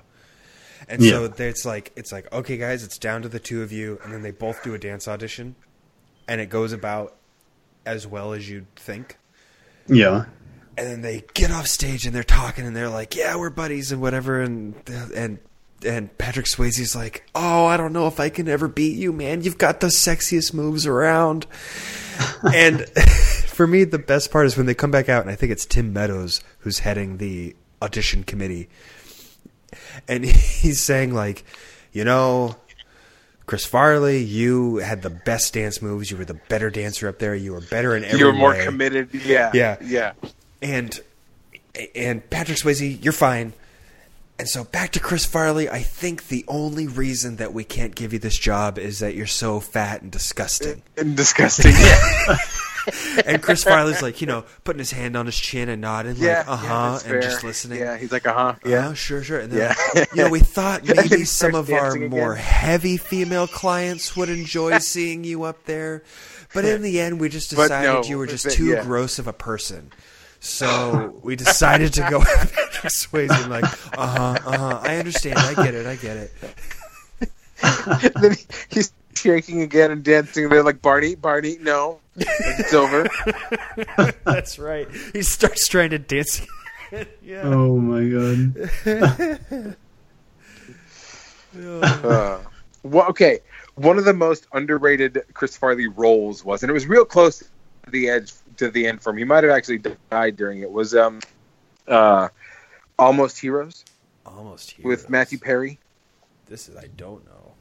It, so basically, Matthew Perry is is chartering a topographical topographical journey west. He's uh, he's trying to territory before Lewis and Clark, and Chris Farley is the guide that he hires, and so it's Matthew Perry and Chris Farley. Back Perry was hot, like during Friends days, you know Yeah, yeah. and uh, uh, so they get into hijinks. Obviously, Salma Hayek is the love interest, and Eugene Levy is in it playing a French pirate, It's like a Christopher French, Guest like, conquistador sort of pirate. Yes, it, it is. It's amazing. Wow. It's absolutely hilarious. Yeah, Okay. it's a lot of physical comedy, but it's but yeah, it's really good. There's this one part where they have to the they get caught by Hidalgo, who is played by a guy who played Shia LaBeouf in the Transformers movie. I can never remember this dude's name, but so it's you know he's he's kind of fat and bald, and he plays you know, and then Eugene Levy is there, and he's got this like long hair and this missing a tooth, and he's got this French accent. And uh, I actually don't think Salma Hayek is in this. I lied. It's a different girl. Uh, by the way, Kevin Dunn is who you're thinking of. Uh, the Thank you. one, Yes, the one playing yes. Pocahontas. She plays Pocahontas. Uh, or Sacagawea. One of the two, One not the two. But yeah, I, I, I don't think Salma Hayek is in it. Uh, it might be. It's been a long time. This movie came out in like '96. Sure. So, uh, but but so Hidalgo is making them run through this gauntlet, and uh, Eugene Levy is talking, and so uh, he Eugene Levy has no idea what a gauntlet is, right? And at one point, they he he's responsible to put down an obstacle that they have to run through, and it's just a bunch of corn, and Hidalgo's like, whose idea was the corn? And he looks around. Oh, but uh, I guess it was before this. He, uh, that's what it was.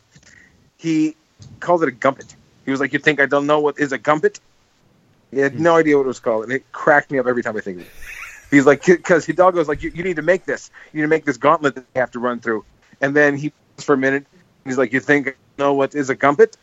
And then come to he makes this this you know obstacle that they have to run through, and it's a bunch of like shucked corn on the ground, and so they're like running and they're like scared, and they they pause in a minute, and they're like, "Yeah, this is," dumb," and they run through it, and whose idea was the corn? And Eugene Levy like looks around, brilliant. and then at one point, so like uh, Matthew Perry had just left the uh, the Indian Maiden, and he wasn't he didn't do anything, and Eugene Levy, uh, looks at him and is like, "Got a drippy dong, eh?" and, and Matthew Perry's like, "What? No." He goes, "It drips when it should, and doesn't with all stuff." It's like it's got a whole bunch of one-liners, and it's a bunch of like '90s humor, but Yeah. it was it was great. Highly recommend watching it if you're We if you're not into Chris Farley yet. we started getting um, the 90s was, is when things started to come back from so after after the early 70s and the age of the blockbuster it we no no no sorry just before the late 70s and the age of the blockbuster we we were having all these movies that just kind of made no sense. Like your cannonball run and stuff like that where it's just like that's wait what's the storyline? Yeah, like we're just watching celebrities hang out here. Yeah. it's funny because they're celebrities. Yeah, or like Animal House. Like, what's the plot Right. line of Animal House? Yes, Yeah, there are a lot of good moments in there. Even Blues Brothers, and Blues Brothers is in my top two movies. But I um, would agree. I would yeah. agree. So we had this whole, and it it, it, it kind of went into the '80s, Revenge of the Nerds, stuff like that, of just all this this whole genre of movies that just didn't actually make sense. And in the '90s, we started to come out of that, and we started to come out of it with these movies that were, even on the face of them, very bad. Yeah. Like, do you remember? Um, do you ever watch Captain Ron? Yeah. As a kid, I loved that movie. Zach, I you've have when not. he's sleeping with the it? with the eye patch. Yeah. No, I've never even heard wall, of And it. he's staring at. Oh, it's Kurt cr- Russell. Yeah, Kurt Russell is this beach bum guy with only one eye. It's Is that also best? Eugene Levy? No, is no, that no. Rick Moranis? No, not either of them. It's uh, Martin Short. Martin Short. That's right. Zach, Back when Captain he was a thing before he all of a sudden got hella old. Yes, all of a sudden you're right. Well, then he did the primetime Glick, also back in the days when Comedy Central was good. But um, See, that used to make me so sad. dude, primetime Glick. Yeah. Oh, I loved it. characters like Glick, like Glick, I always, ever since I was a little kid, always felt like that was pandering, and I always, I could never help empathizing with the actor. Like, how would I feel if like people were like, "Do Jiminy Glick," or like, "Do Lot," you know Yeah, I mean, or like, "Do like this terrible fucking like annoying like be Andy Dick or be Jon Lovitz." Like, like I would hate that. Be Gilbert Gottfried every time, you know. I would, No, I yeah. would kill myself probably. I would be making a lot of money. I probably wouldn't really kill myself, but you know, it would be. Uh, I would have to think about that. It would suck.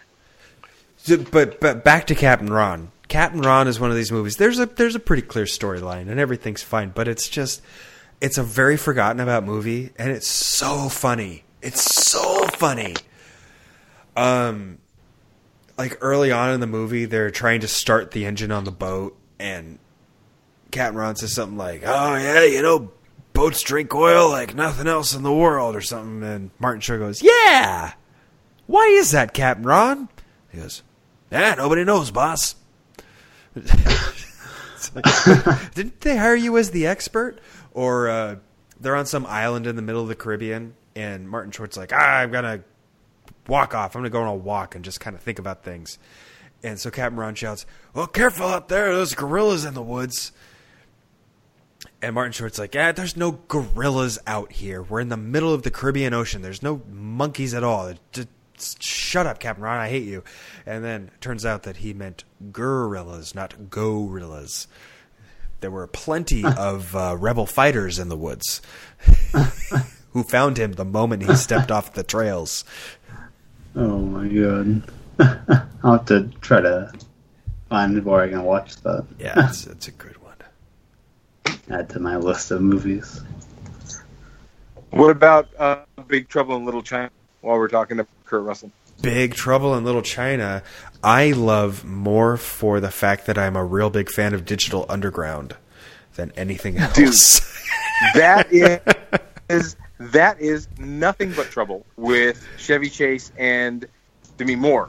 The Oh. one that I'm talking about has Kurt Russell and Kim Cattrall, and uh, Kurt Russell plays essentially the same character of uh, of Captain Ron. He's it's like, but he's a truck driver. But he's like this like macho like dude who like ends up getting into trouble and hijinks, but ends up surviving it with brute strength and fucking some wit.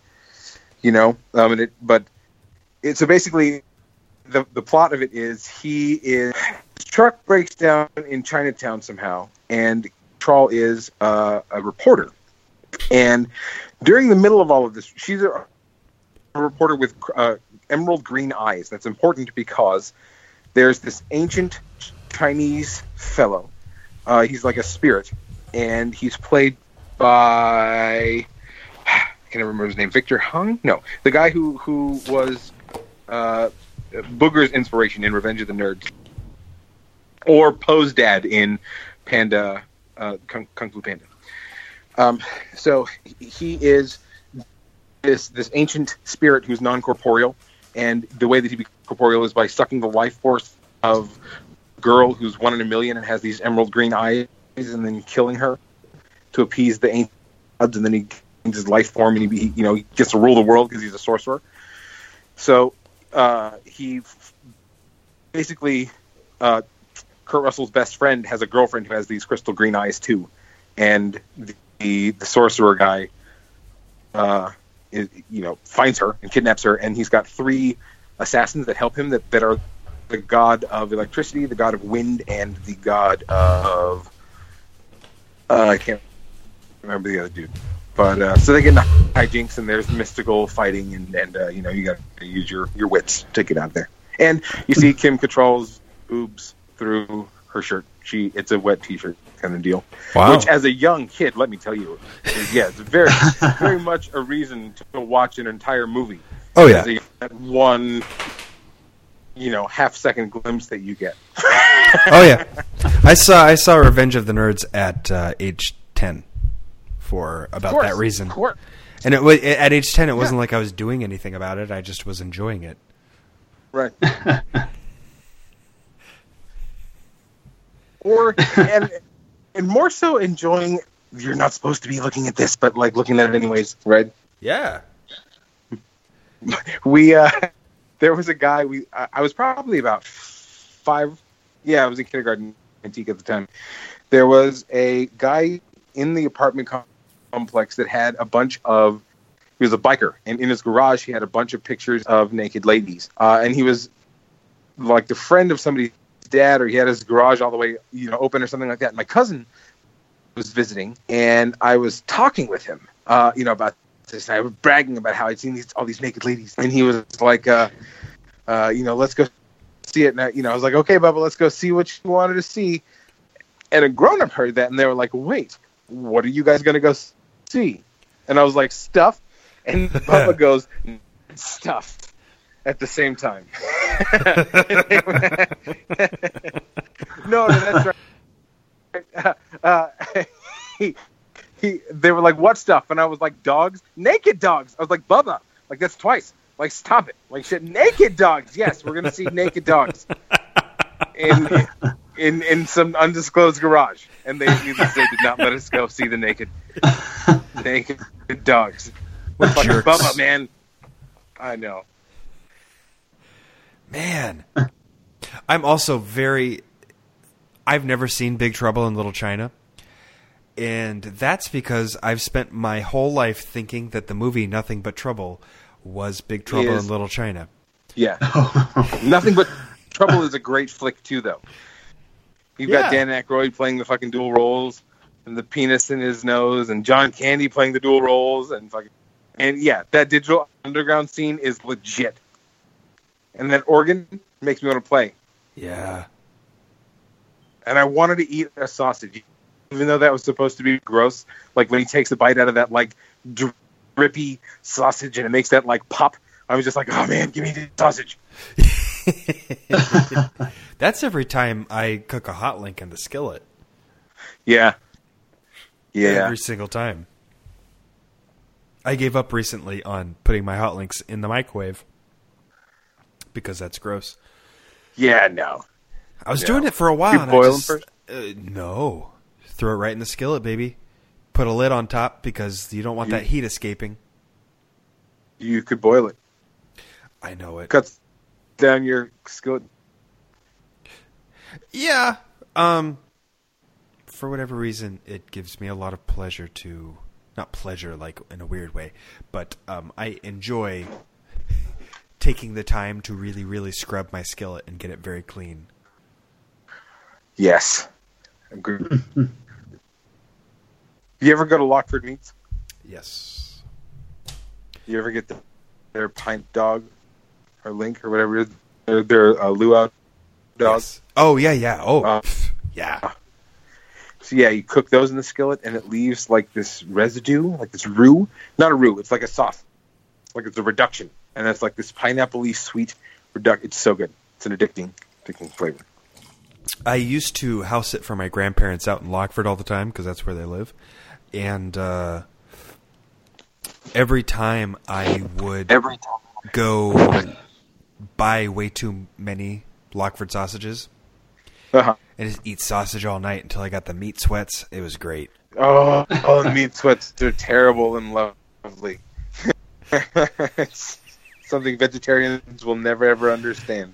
The meat sweats. Ugh. You ever get the meat sweats, Zach? And yeah, No, I, I don't. I don't think I have. At least the not that I can remember.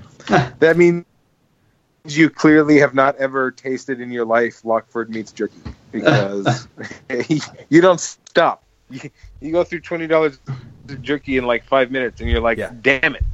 But I would eat more, and then three minutes later, you're like, "There's the meat sweats." Yep. The meat sweats happen when you have sat down to an entire meal of very rich meats Uh, and cheeses, and cheeses. charcuterie, as it Yeah. were.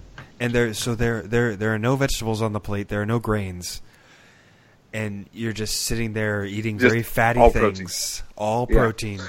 And then you, I and wonder you start if that's sweating. a protein poisoning. I wonder if you could die. Like if you keep eating meat, is that like protein poisoning? Would you die? I know if you eat uh, like a polar bear liver, you die from the vitamin A. really? Yeah, I don't know. Yeah, I've never, like I've never gone ounce, too I far think, down the meat polar sweat bear. alley. I just have. you got to ride that puppy. That's when the fun starts. Ride it off into the sunset, man. Back to Chris Farley. He was in Da Bears. That sketch, right? Da Bears. And there was one sketch where he had a heart attack and he like pounds the shit out of his chest. He's like, another heart attack. Oh, I'm fine. God. Back to the sausage. Yeah. Another, another one. There's the one Another where he, uh, he coughs up an entire like rack of ribs. Oh yes, perfect, perfect. And then the one where Michael Jordan's there, da bulls, the bulls, the bulls, the bulls, da bulls.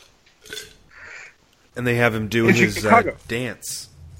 Yeah, yeah, with his little hula and his little coconut skirt. Uh, so in Chicago, there are two accents. There's the northern one, which is closer to like the Wisconsin, right? Chicago, and then there's the southern one, Chicago. Right, both of which are completely correct pronunciation, Chicago or Chicago. But you know, there's a distinct difference between the two. So Chicago was the Bears. You know, closer you get up to Canada, I guess. you know, Sure. but uh, yeah, and then Chicago is from uh, that guy from Snatch. He's got a mustache. He's got a name that's always associated with dudes like that. Michael. Jerry What? Dexedrine. What's his name? Dexter? I don't know. I'm making another old fashioned. Michael Dexter. That's it. That's the actor. Michael Douglas. No. Douglas Adams? No. Forty-two. right, exactly. Uh, so the other day, it's weird how your mind makes connections. The other day, I was talking about the actor who played cousin Larry in uh, Perfect Strangers, and so my mother's middle name is Lynn, Dana Lynn, and this guy's name is Mark Lynn Baker Right. right? The actor who played. But I, for the longest time in my life, have been thinking that this man's name was Dana Gould because of the connection to my mom. And then hearing the name Dana Gould ever, so thinking that this guy's name was Dana Gould. So I professed very proudly the other day, oh, yeah, that's Dana Gould. And someone was like, uh, no. Dana this is a- Dana Gould. Is a totally separate person. Correct, correct. He looks entirely different. And I was like, well, shit. I was like, well, what is his name? And they were like, I don't know. But that is not Dana Gould. And I was like, well, I look like an asshole. Dana Gould is a is a moderately funny stand-up comedian. Yeah, with like a five o'clock shadow, with like a, yeah, he's he's pretty funny. And then, as soon as he showed me the picture, I was like, oh yeah, duh. Did you guys ever watch? Uh, uh, God, what am I thinking of? HBO show called The Leftovers. yeah, I watched season one. I've, I've not heard- gotten yeah. to season two. I've heard of it, and I was planning to watch it, but I haven't yet. I will not spoil anything for either of you. It's a very good show that I encourage you to watch, and Mark Linn-Baker has a very important role in season three as Oh, as Mark Linn-Baker from Perfect Strangers. dude, what? There's a point where realize someone was show like, would be like that. That's I just got. I thought it was going to be a telemarketer, but the person who left a message was Mark Linn-Baker from Perfect Strangers. Perfect. I Yeah. just watched season two of Stranger Things. ah, Oh, so good. Oh, have you, are you into this? Yeah, I, I, I oh, I haven't seen any of it, but uh, I have no problem with spoilers. I figured based on Zach's reaction of "Oh, it's so good" that he was into it. Yeah. yeah, but based yeah. on the silence, I couldn't tell. Dude, Zach. Okay, talk to me. Talk to me. I need to. Jenny refuses to watch it. She tried, but she's just not into it. So, okay. Uh, spoilers ahead for anyone listening who has not watched season two of Stranger Things. What Zach is going on with the other dimension? Like, what is uh, Eleven's connection to the Shadow Monster? And is the Demogorgon the same thing as the Shadow Monster? So I the Demogorgon I think is definitely a different creature. It looks more like those dog things. The dogs. that right? the shadow Demodogs. monster was was like uh, somehow controlling. Okay. Okay. Uh, it's like the the shadow monster was like a hive mind, like Sure. the the main hive mind controlling all the rest of them. okay. Um, but I, I don't So- know where they're going with the with the shadow world. I mean, she closed the portal, but That's my- all those okay, so my- tunnels and everything.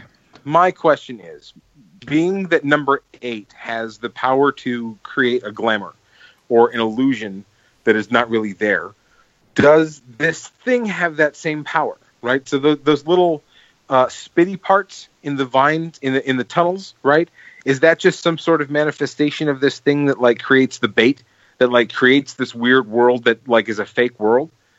Like or or is the is the upside down an actual place? Because what i what i think is happening is is based on the first season where we we had barb with the pool right? I don't i think that the pool existed in the same exact place that there i don't i don't think there was a pool. I think that that it just looked like there was a pool to anything that was around in the proximity of you know this either one of these little plants or the demogorgon itself right because it was able to just snatch barb from nothing right? And I, I didn't see a portal there, right? So, but so the question is: Is the upside down an actual place? Like, is it is can they walk in a dimension, or is it that we are in the place that's just a glamour, and that that seeing it is seeing the other side of it, right? Because because the end where you know when they left us with the with the ominous you know shadow monster looming right over the building, but nobody being the wiser. You know, I'm just confused, and and also, I- and- what good? Oh, and I was just gonna say, I think it is like, it's, I think it's just almost like a different dimension type of thing, um, Okay. where it where it, it exists like side by side with with the their current world, and then So- you can sometimes break through Right. between it, and you so you can't. For most people, you can't directly um, interact with it, except for Will, who somehow He right. He's a vessel. I think that they, they talked about it that he can somehow like exist in both places at once, right. and so that's how the shadow monster was able to um, uh, kind of uh, go into him partway through the season. Okay, interesting, interesting. Because I think that he was initially going to start out the same way that Barb was, and I think they just saved him, right? I think they were just incubators, right? And I don't think Yeah. that necessarily Dart was the same like slug that Will spit up, but I think that it was, you know, another one that Yeah, came out exactly. of another in- Because there are so right? there are so many of them. So, right but they but uh, they also talked about how they can just regenerate themselves at that certain stage or or, or not regenerate that they can uh, clone themselves right duplicate that's the word how Yeah. they can because that one like like just shitted off another one of itself and it grew into another demagogue demodog yeah, uh, that was a terrible slip up i'm sorry for any people that i've just offended. It was not a demagogue. Demagogues are not evil beings from another dimension. Demodogs are which are little dog like creatures that are puppies of the demogorgon. So sorry for clarification to any of our listeners who are offended. Um, but so then what is the air the black area where 11 goes to like view people. Because it, it's always got this liquid looks like on the floor like a reflective liquid surface. But this thing hates water. Or maybe not. I don't know. Maybe i'm looking too much into it. I I, th- I think I think that's just their way of, of showing showing her kind of looking like she's in that sensory deprivation. the astral plane. Yeah, Yeah. i mean that makes sense. That makes sense. I, I think. Um, I'm trying to. I haven't seen. I, I just watched season two, but I only watched season one once, so I can't. yeah me too me too Really Years- well, not years ago. remember- feels like years ago Yeah. the, the reality of the world you know? Um, I don't think anything can really uh, like do anything to her there. So I don't think she's actually physically somewhere. That's just how they're they're showing it when she's using the sensory deprivation to look for people. That makes sense. That makes sense. So, but is, but is that the connection though to the, the shadow monster? Because that's where it discovered her, right? She was in that place where she heard the like, Wah! you know, and then she's like, oh shit, running and like, get out of here, you know, and then Brenner had to wake her up in the first season. Yeah, I think I might be getting my facts wrong. Again, it's been a long time since I watched it. it it has been. A, it, yeah, uh, I'd have to take your word for that. I, I'm very fuzzy on season one, Right. um, but that could that could be. Yeah, I don't know. I'm I'm super into it. Yeah. I, I heard Now, that they have like is, two more did- seasons planned. I know, I know. I, I watched the first episode of Beyond Stranger Things, and that looks fun. It's basically uh, Talking Dead with um, instead of Chris Hardwick, it's got the guy who played the dean on Community. Uh, what is his name? It's a Jim something, I believe. Maybe not. I don't know. Community. But either way, highly recommend it for for those of you who have not watched it. Stranger Things, Yes, definitely watch it. It's it's worth the ride. for sure. Hi. Welcome back. um, I think that's a great place to end because then I can insert a spoiler alert and say, "Hey, if you haven't watched that, then Yeah. don't Stop now. Then stop now, and this is the end of the podcast for you." Yeah, I think this Yeah, is good. that works. I, I think Alright. it's a really good episode based on the fact that I had a page full of notes and we got to about like three things, which is good. Excellent. Excellent. Now we have more. Good talk, fellas. Yeah. Yeah, save them for next time. Yes. Yeah. All right. See you next week. Yes, yeah, sir. take care, guys. I love you both. I, I hope Zach falls down a well, and I hope James never does.